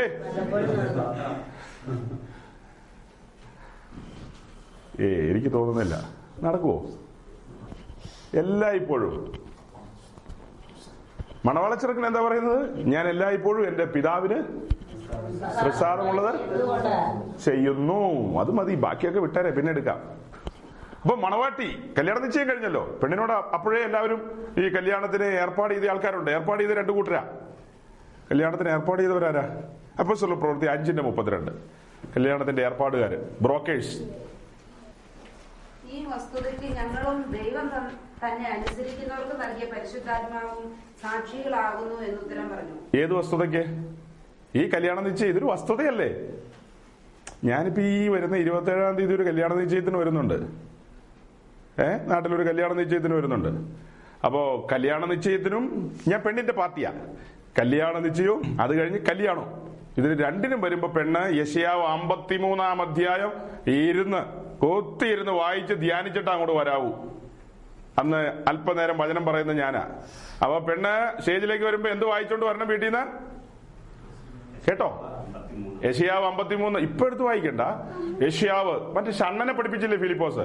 അത് തന്നെ. യഷിയാവ് അമ്പത്തി അമ്പത്തിമൂന്നാം അധ്യായം ഇരുന്ന് അവൻ ഇളയ തൈ പോലെ വരണ്ട നിലത്തുനിന്ന് വേർ മുളച്ചു വരുന്നത് പോലെ വരും. പിന്നെ അവനെ കണ്ടാൽ രൂപഗുണമില്ല കോമളത്വമില്ല കണ്ടാൽ ആഗ്രഹിക്കത്തക്ക ഒന്നും ഇല്ല എന്നുള്ളത്. അതാരാ? നമ്മുടെ ആത്മമണവാളൻ. ഇതെല്ലാം ധ്യാനിച്ചിട്ട് വേണം നീ ആ ആ കോലത്തിലൊക്കെ കയറി വരാൻ. ഏത് കോലത്തിൽ? ഒരു പതിനഞ്ച് മുടിയൊക്കെ മുറിച്ച് കണ്ണിന്റെ ഇതിലൊക്കെ ഇട്ടിട്ട് തട്ടി ഇങ്ങനെയൊക്കെ കയറി വരുമല്ലോ. ഒരു വരവുണ്ടല്ലോ. നീ കഴിഞ്ഞ ദിവസം കണ്ടിട്ടാ വന്നത്. ഇല്ല കേമന്മാരെല്ലാം നിരന്നിരുന്നപ്പോ അയ്യോ ആ വരവ് കണ്ടു കഴിഞ്ഞാ. ഒരു മൂടുപടം ഇട്ട് ഇങ്ങനെ ഒരു മൂടുപടം ഇട്ടിട്ട് നമ്മൾ അവിടെ മൂടുപടത്തിൽ ഇരിക്കേണ്ടി വരും. നമുക്ക് താഴെ ഇരിക്കാൻ നാണാവും കണ്ട ഇതിനെയൊക്കെ. യശിയാവ് അമ്പത്തിമൂന്ന് വായിച്ചാൽ മര്യാദക്കല്ലേ വരുള്ളൂ. ഒന്നര മീറ്റർ തുണി മേടിക്കില്ലേ? അതെ ഒന്നേ കാലമാണ് മേടിക്കുള്ളൂ ഒന്നര തികച്ചു മേടിക്കും അന്നേരം. ഇത് ഇത് വായിക്കണം. അവൻ പൂർണ നഗ്നനായ ക്രൂശിൽ കിടന്നത്. ആർക്കു വേണ്ടി? എനിക്ക് വേണ്ടി.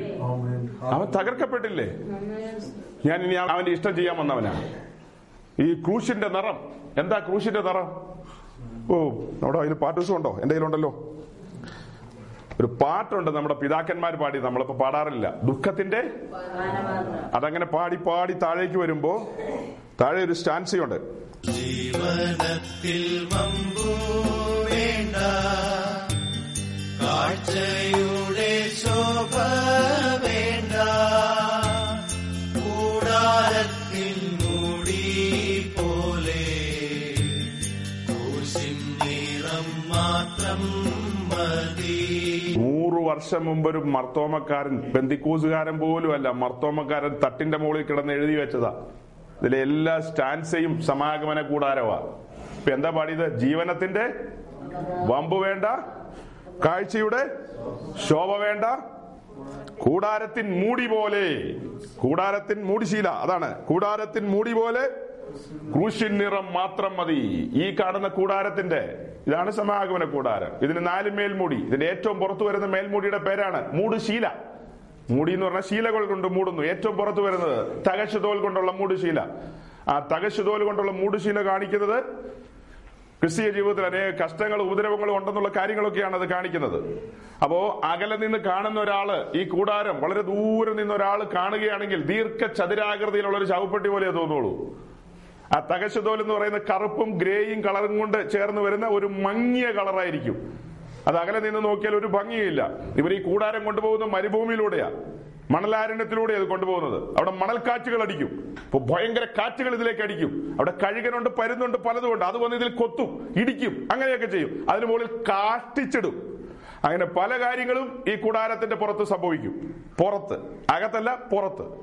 അപ്പോ അകലെ നിന്ന് നോക്കിക്കഴിഞ്ഞാൽ രൂപഗുണമില്ല കോമളത്വമില്ല. കണ്ടാൽ ആഗ്രഹിക്കത്തക്ക ഒരു സൗന്ദര്യവുമില്ല. വെളിയിൽ നിന്ന് നോക്കുന്നവർക്കെല്ലാം അങ്ങനെയാ. പക്ഷെ അകം കണ്ടു കഴിഞ്ഞാലുണ്ടല്ലോ. അകം കണ്ടു കഴിഞ്ഞാൽ സൈന്യങ്ങളുടെ ഹോവേ നിന്റെ തിരുനിവാസം എത്ര മനോഹരം. ഇതെല്ലാം പറയുമ്പോൾ യേശു ക്രിസ്തുവാണ് ഇവിടെ നിൽക്കുന്നത്. അവനെ കണ്ടാൽ രൂപകടമില്ല കോമളത്വമില്ല കണ്ടാൽ ആഗ്രഹിക്കത്തക്ക ഒന്നുമില്ല. അകലെ നിന്ന് നോക്കുന്നവർക്ക് അവൻ തച്ചന്റെ മകനാണ് അവൻ മറിയയുടെ മകനാണ് ഭൂതങ്ങളെ കൊണ്ട് നടക്കുന്നവനാണ്. അവനോട് അടുക്കുന്നവർക്ക് അവനൊരു അതിശയ വിഷയമാണ് ലോകം അവനെ കണ്ടത് കാൽവറിയിൽ ലോകം അവനെ കണ്ടത് ചത്ത ക്രിസ്തുവായിട്ട്. എന്നാൽ അതിനുശേഷമോ ഉയർത്തെഴുന്നേറ്റ ക്രിസ്തുവിനെ ലോകം കണ്ടിട്ടില്ല. അത് അവന്റെ വിശുദ്ധന്മാർ മാത്രമേ കണ്ടിട്ടുള്ളൂ. തേജസിന്റെ ക്രിസ്തുവിനെ ലോകം കണ്ടിട്ടില്ല. ആ ക്രിസ്തുവിനെ കണ്ടിട്ടാണ് നമ്മൾ ഇറങ്ങി വന്നത്. അമ്പര ചുംബികളായ പള്ളികളും സംവിധാനങ്ങളൊക്കെ വിട്ടിറങ്ങി വന്നത്. അവനെ ആത്മ കണ്ടുകൊണ്ട് കണ്ടതുകൊണ്ട് ലോകം വെളിയിൽ നിന്ന് നോക്കുമ്പോൾ കോമളത്വമില്ല.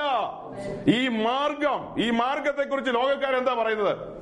ഇത് ചെയ്യുമ്പോ കഞ്ഞിക്കില്ലാത്തവന്മാര് ചീഞ്ഞു നടക്കുന്നവന്മാര് ഏഹ് വേവനമില്ല വിദ്യാഭ്യാസമില്ല ആഢ്യത്വമില്ല തറവാടിത്തമില്ലാത്ത വരുന്ന ലോകം പറയുന്നത്. പക്ഷെ ഇതിന്റെ നടുവിൽ അവൻ മഹത്വാനായി പരിലസിക്കുകയാണ് ജീവനുള്ള ദൈവം.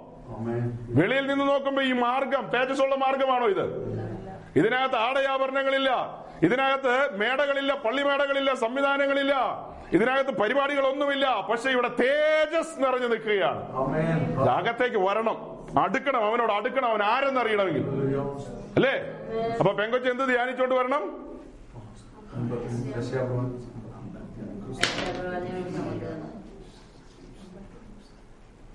അപ്പോ അടക്ക ഒതുക്കത്തിൽ വരൂ അങ്ങനെയാണെങ്കിൽ? വരാൻ ചാൻസ് ഉണ്ടല്ലേ? അല്ലെങ്കിലോ? അല്ലെങ്കിൽ പാറി പറന്നങ്ങ് കയറി വരും. ഇതൊന്നും മനസ്സിലാക്കാത്ത ഉദ്ദേശിമാർക്ക് കുഴപ്പമില്ല. മനസ്സിലായവർക്ക് അവിടെ ഇരിക്കാൻ തോന്നില്ല എഴുന്നേറ്റ് പോകാൻ തോന്നും അത് അവരോടുള്ള ഇഷ്ടക്കുറവ് കൊണ്ടല്ല വിശുദ്ധന്മാർക്ക് യോഗ്യമല്ല വലുത്. നമ്മൾ ശരിക്കും ഇതിന്റെ ആഴം പഠിക്കണം. പുതിയ നിയമ സഭ. നമ്മളെല്ലാം അടിസ്ഥാനത്തിൽ അതായത് ഞാനൊരു ഒരുക്കം വാനം തോണ്ടുക എന്ന് പറയും. നീ കല്ലൊക്കെ ഇടണം. എന്ത് പറയുന്നു ബിജു? വാനം തോണ്ടണം. തോണ്ടാതെ ചുമ്മാ കല്ലുകൊണ്ട് ഇടാൻ പറ്റുമോ? എല്ലാം കഴിഞ്ഞിട്ട് ഇനി എന്ത് ചെയ്യണം? കല്ലിട്ട് പണിയണം. അല്ലാതെ ആദ്യം വരുന്ന വഴിക്ക് ഇതാ കല്ല് പിടിച്ചോ എന്ന് പറഞ്ഞാണ് വരുന്നത്? ഇങ്ങനെയെല്ലാം പോണം. കുറെയൊക്കെ പറയണം. രാവിലെ വന്നത് അടുത്തൊരു വാക്യം വായിക്കാൻ പോവാന്ന് പറഞ്ഞിട്ട് ആ വാക്യത്തിൽ ഇതുവരെ എത്തിയിട്ടില്ല. ഇപ്പൊ നമ്മൾ ഇതിനിടയ്ക്ക് ഇങ്ങനെ സഞ്ചരിച്ചു പോയാണ്ടോ? പ്രവാചകന്റെ കൂട്ടത്തിൽ പോയി. അതൊക്കെ വലിയ വിഷയമാണ് ഞങ്ങൾ രണ്ട് മൂന്ന് നാല് സെക്ഷൻ എടുത്താണ് പ്രവാചകൻ പ്രവാചകി എന്നൊക്കെ ഉള്ളത് പറഞ്ഞ് അടിമാലിയിലാ പറഞ്ഞിട്ടിരിക്കുന്നത്. യൂട്യൂബിൽ കിടപ്പുണ്ട് മെസ്സേജ്. അടുത്തത് അടുത്ത എന്താ പറഞ്ഞത്? വർഷിപ്പ് ലീഡർ അതും വലിയ ടോപ്പിക്കാ ജസ്റ്റ് ടച്ച് ചെയ്ത് വിട്ടുള്ളൂ നിങ്ങൾ പോയി അന്വേഷിച്ച് കണ്ടുപിടിക്കണം ഇനി. നിങ്ങൾക്ക് ഞാൻ ഉത്തരവാദിത്തം തരിക. ഇതിന്റെ ശരിയായ വശം. അടുത്തത് പറഞ്ഞു മെഗാ ചർച്ച്. അത് ദൈവത്തിന്റെ പദ്ധതിയല്ല.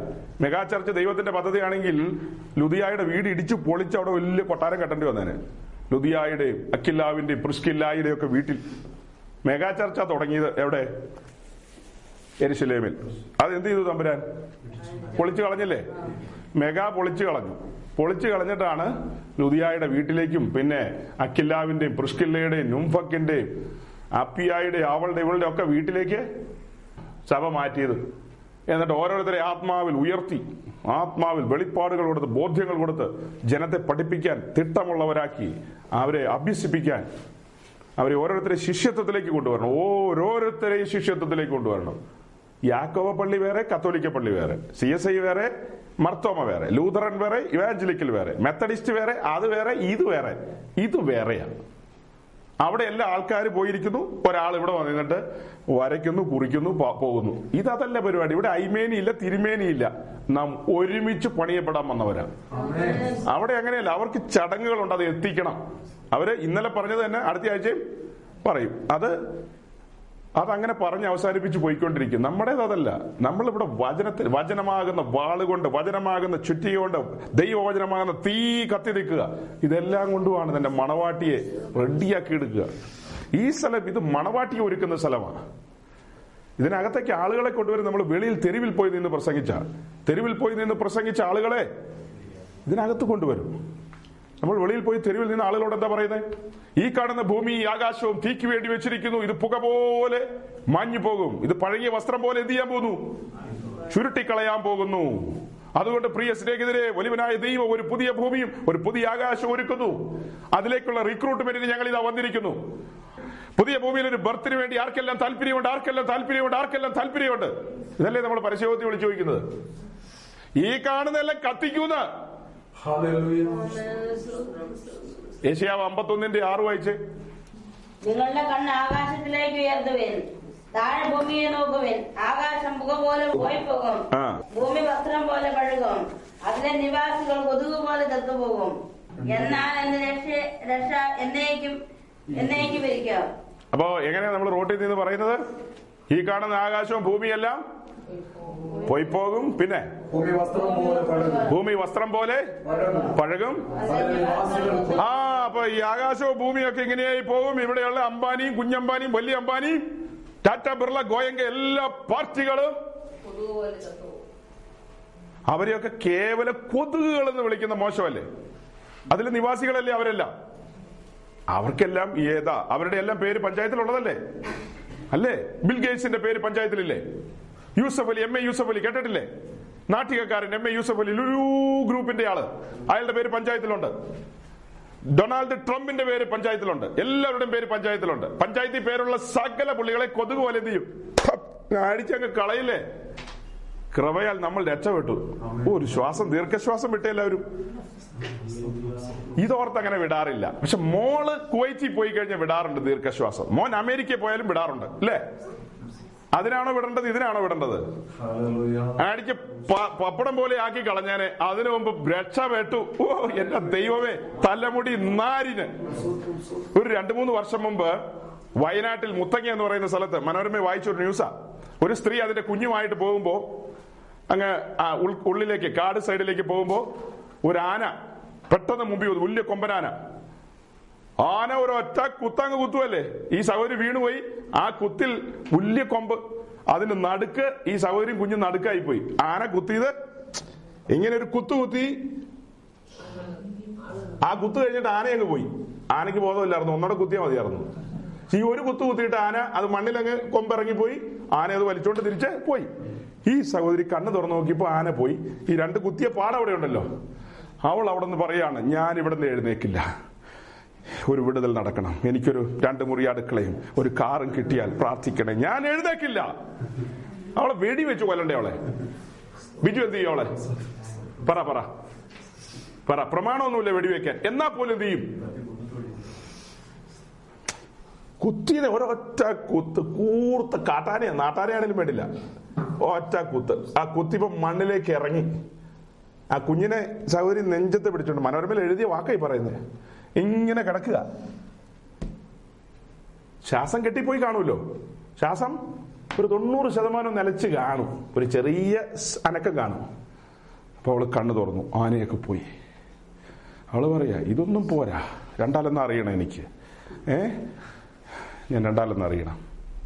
ഞാൻ പോത്തനിക്കാട് ഒരുത്തനുണ്ട്. ആ പുള്ളിനെ വിളിക്കണം. അല്ലെങ്കിൽ തൃശ്ശൂർ ഒരുത്തനുണ്ട്. പിന്നെ കരവാളൂർ ഒരുത്തനുണ്ട്. അങ്ങനെ ഒത്തിരി സ്ഥലങ്ങളുണ്ട്. ഇവർ ആരെങ്കിലും വിളിച്ചിട്ട് രണ്ടാലൊന്ന് നടന്നാലും ഞാൻ എഴുതേക്കുള്ളൂ എന്ന് പറഞ്ഞാൽ ഉളമ്പാറയ്ക്ക് വിടേണ്ടി വരും. ഇനി നിനക്ക് എന്നാ വേണ്ടത്? ഹലോ? ഈ ആനക്കൊമ്പിൽ നിന്ന് രക്ഷപ്പെട്ടവരാ ഈ ഇരിക്കുന്ന പുള്ളികളല്ല. ഈ കൊമ്പിനിടയിൽ നിന്ന് രക്ഷപ്പെട്ടതാ. മതയാന പോലെ വന്നതാ അവൻ തകർക്കാൻ. ആ കൊമ്പിനിടയിൽ നിന്നാണ് അവൻ നമ്മെ വലിച്ചൂടി രക്ഷപ്പെടുത്തിയത്. ഇനി എന്തു വേണം? രക്ഷയുടെ പാനപാത്രം എടുത്ത് സ്തോത്രം ചെയ്യണം അവന്റെ മുമ്പിൽ. മരണം വരെ മരണം വരെ വിശ്വസ്തരായിരിക്കണം. മരണപര്യന്തം ജീവപര്യന്തം വിശ്വസ്തരായിരിക്കേണ്ടവരാണ്.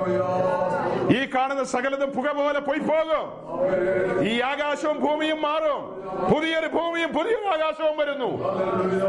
നമുക്ക് പാർക്കാൻ ദൈവത്തിന്റെ നഗരം സജ്ജമാകുന്നു. പുതിയ ഭൂമിയിലെ നഗരം സജ്ജമാകുന്നു. തലമുടിനാടിന് രക്ഷപ്പെട്ടവരാ. നമ്മുടെ രക്ഷ ഓർത്തു നോക്കി.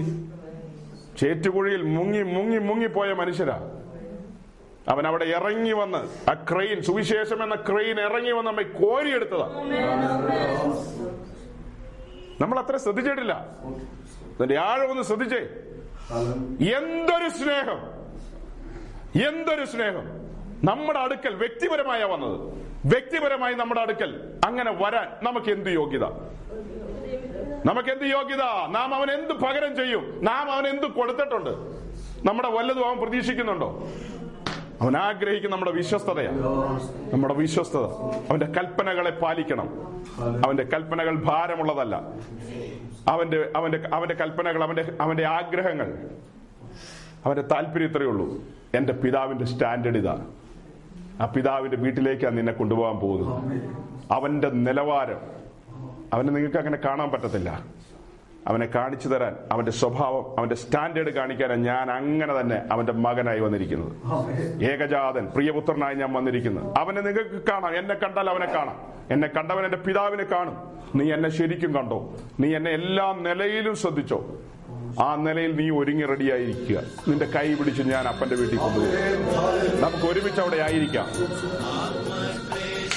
സത്യം നിങ്ങൾ അറിയുകയും സത്യം നിങ്ങളെ സ്വതന്ത്രരാക്കുകയും ചെയ്യും. ഈ വചനങ്ങളാൽ ദൈവം നിങ്ങളെ സഹായിക്കട്ടെ. കഷ്ടതയാൽ വർദ്ധിക്കും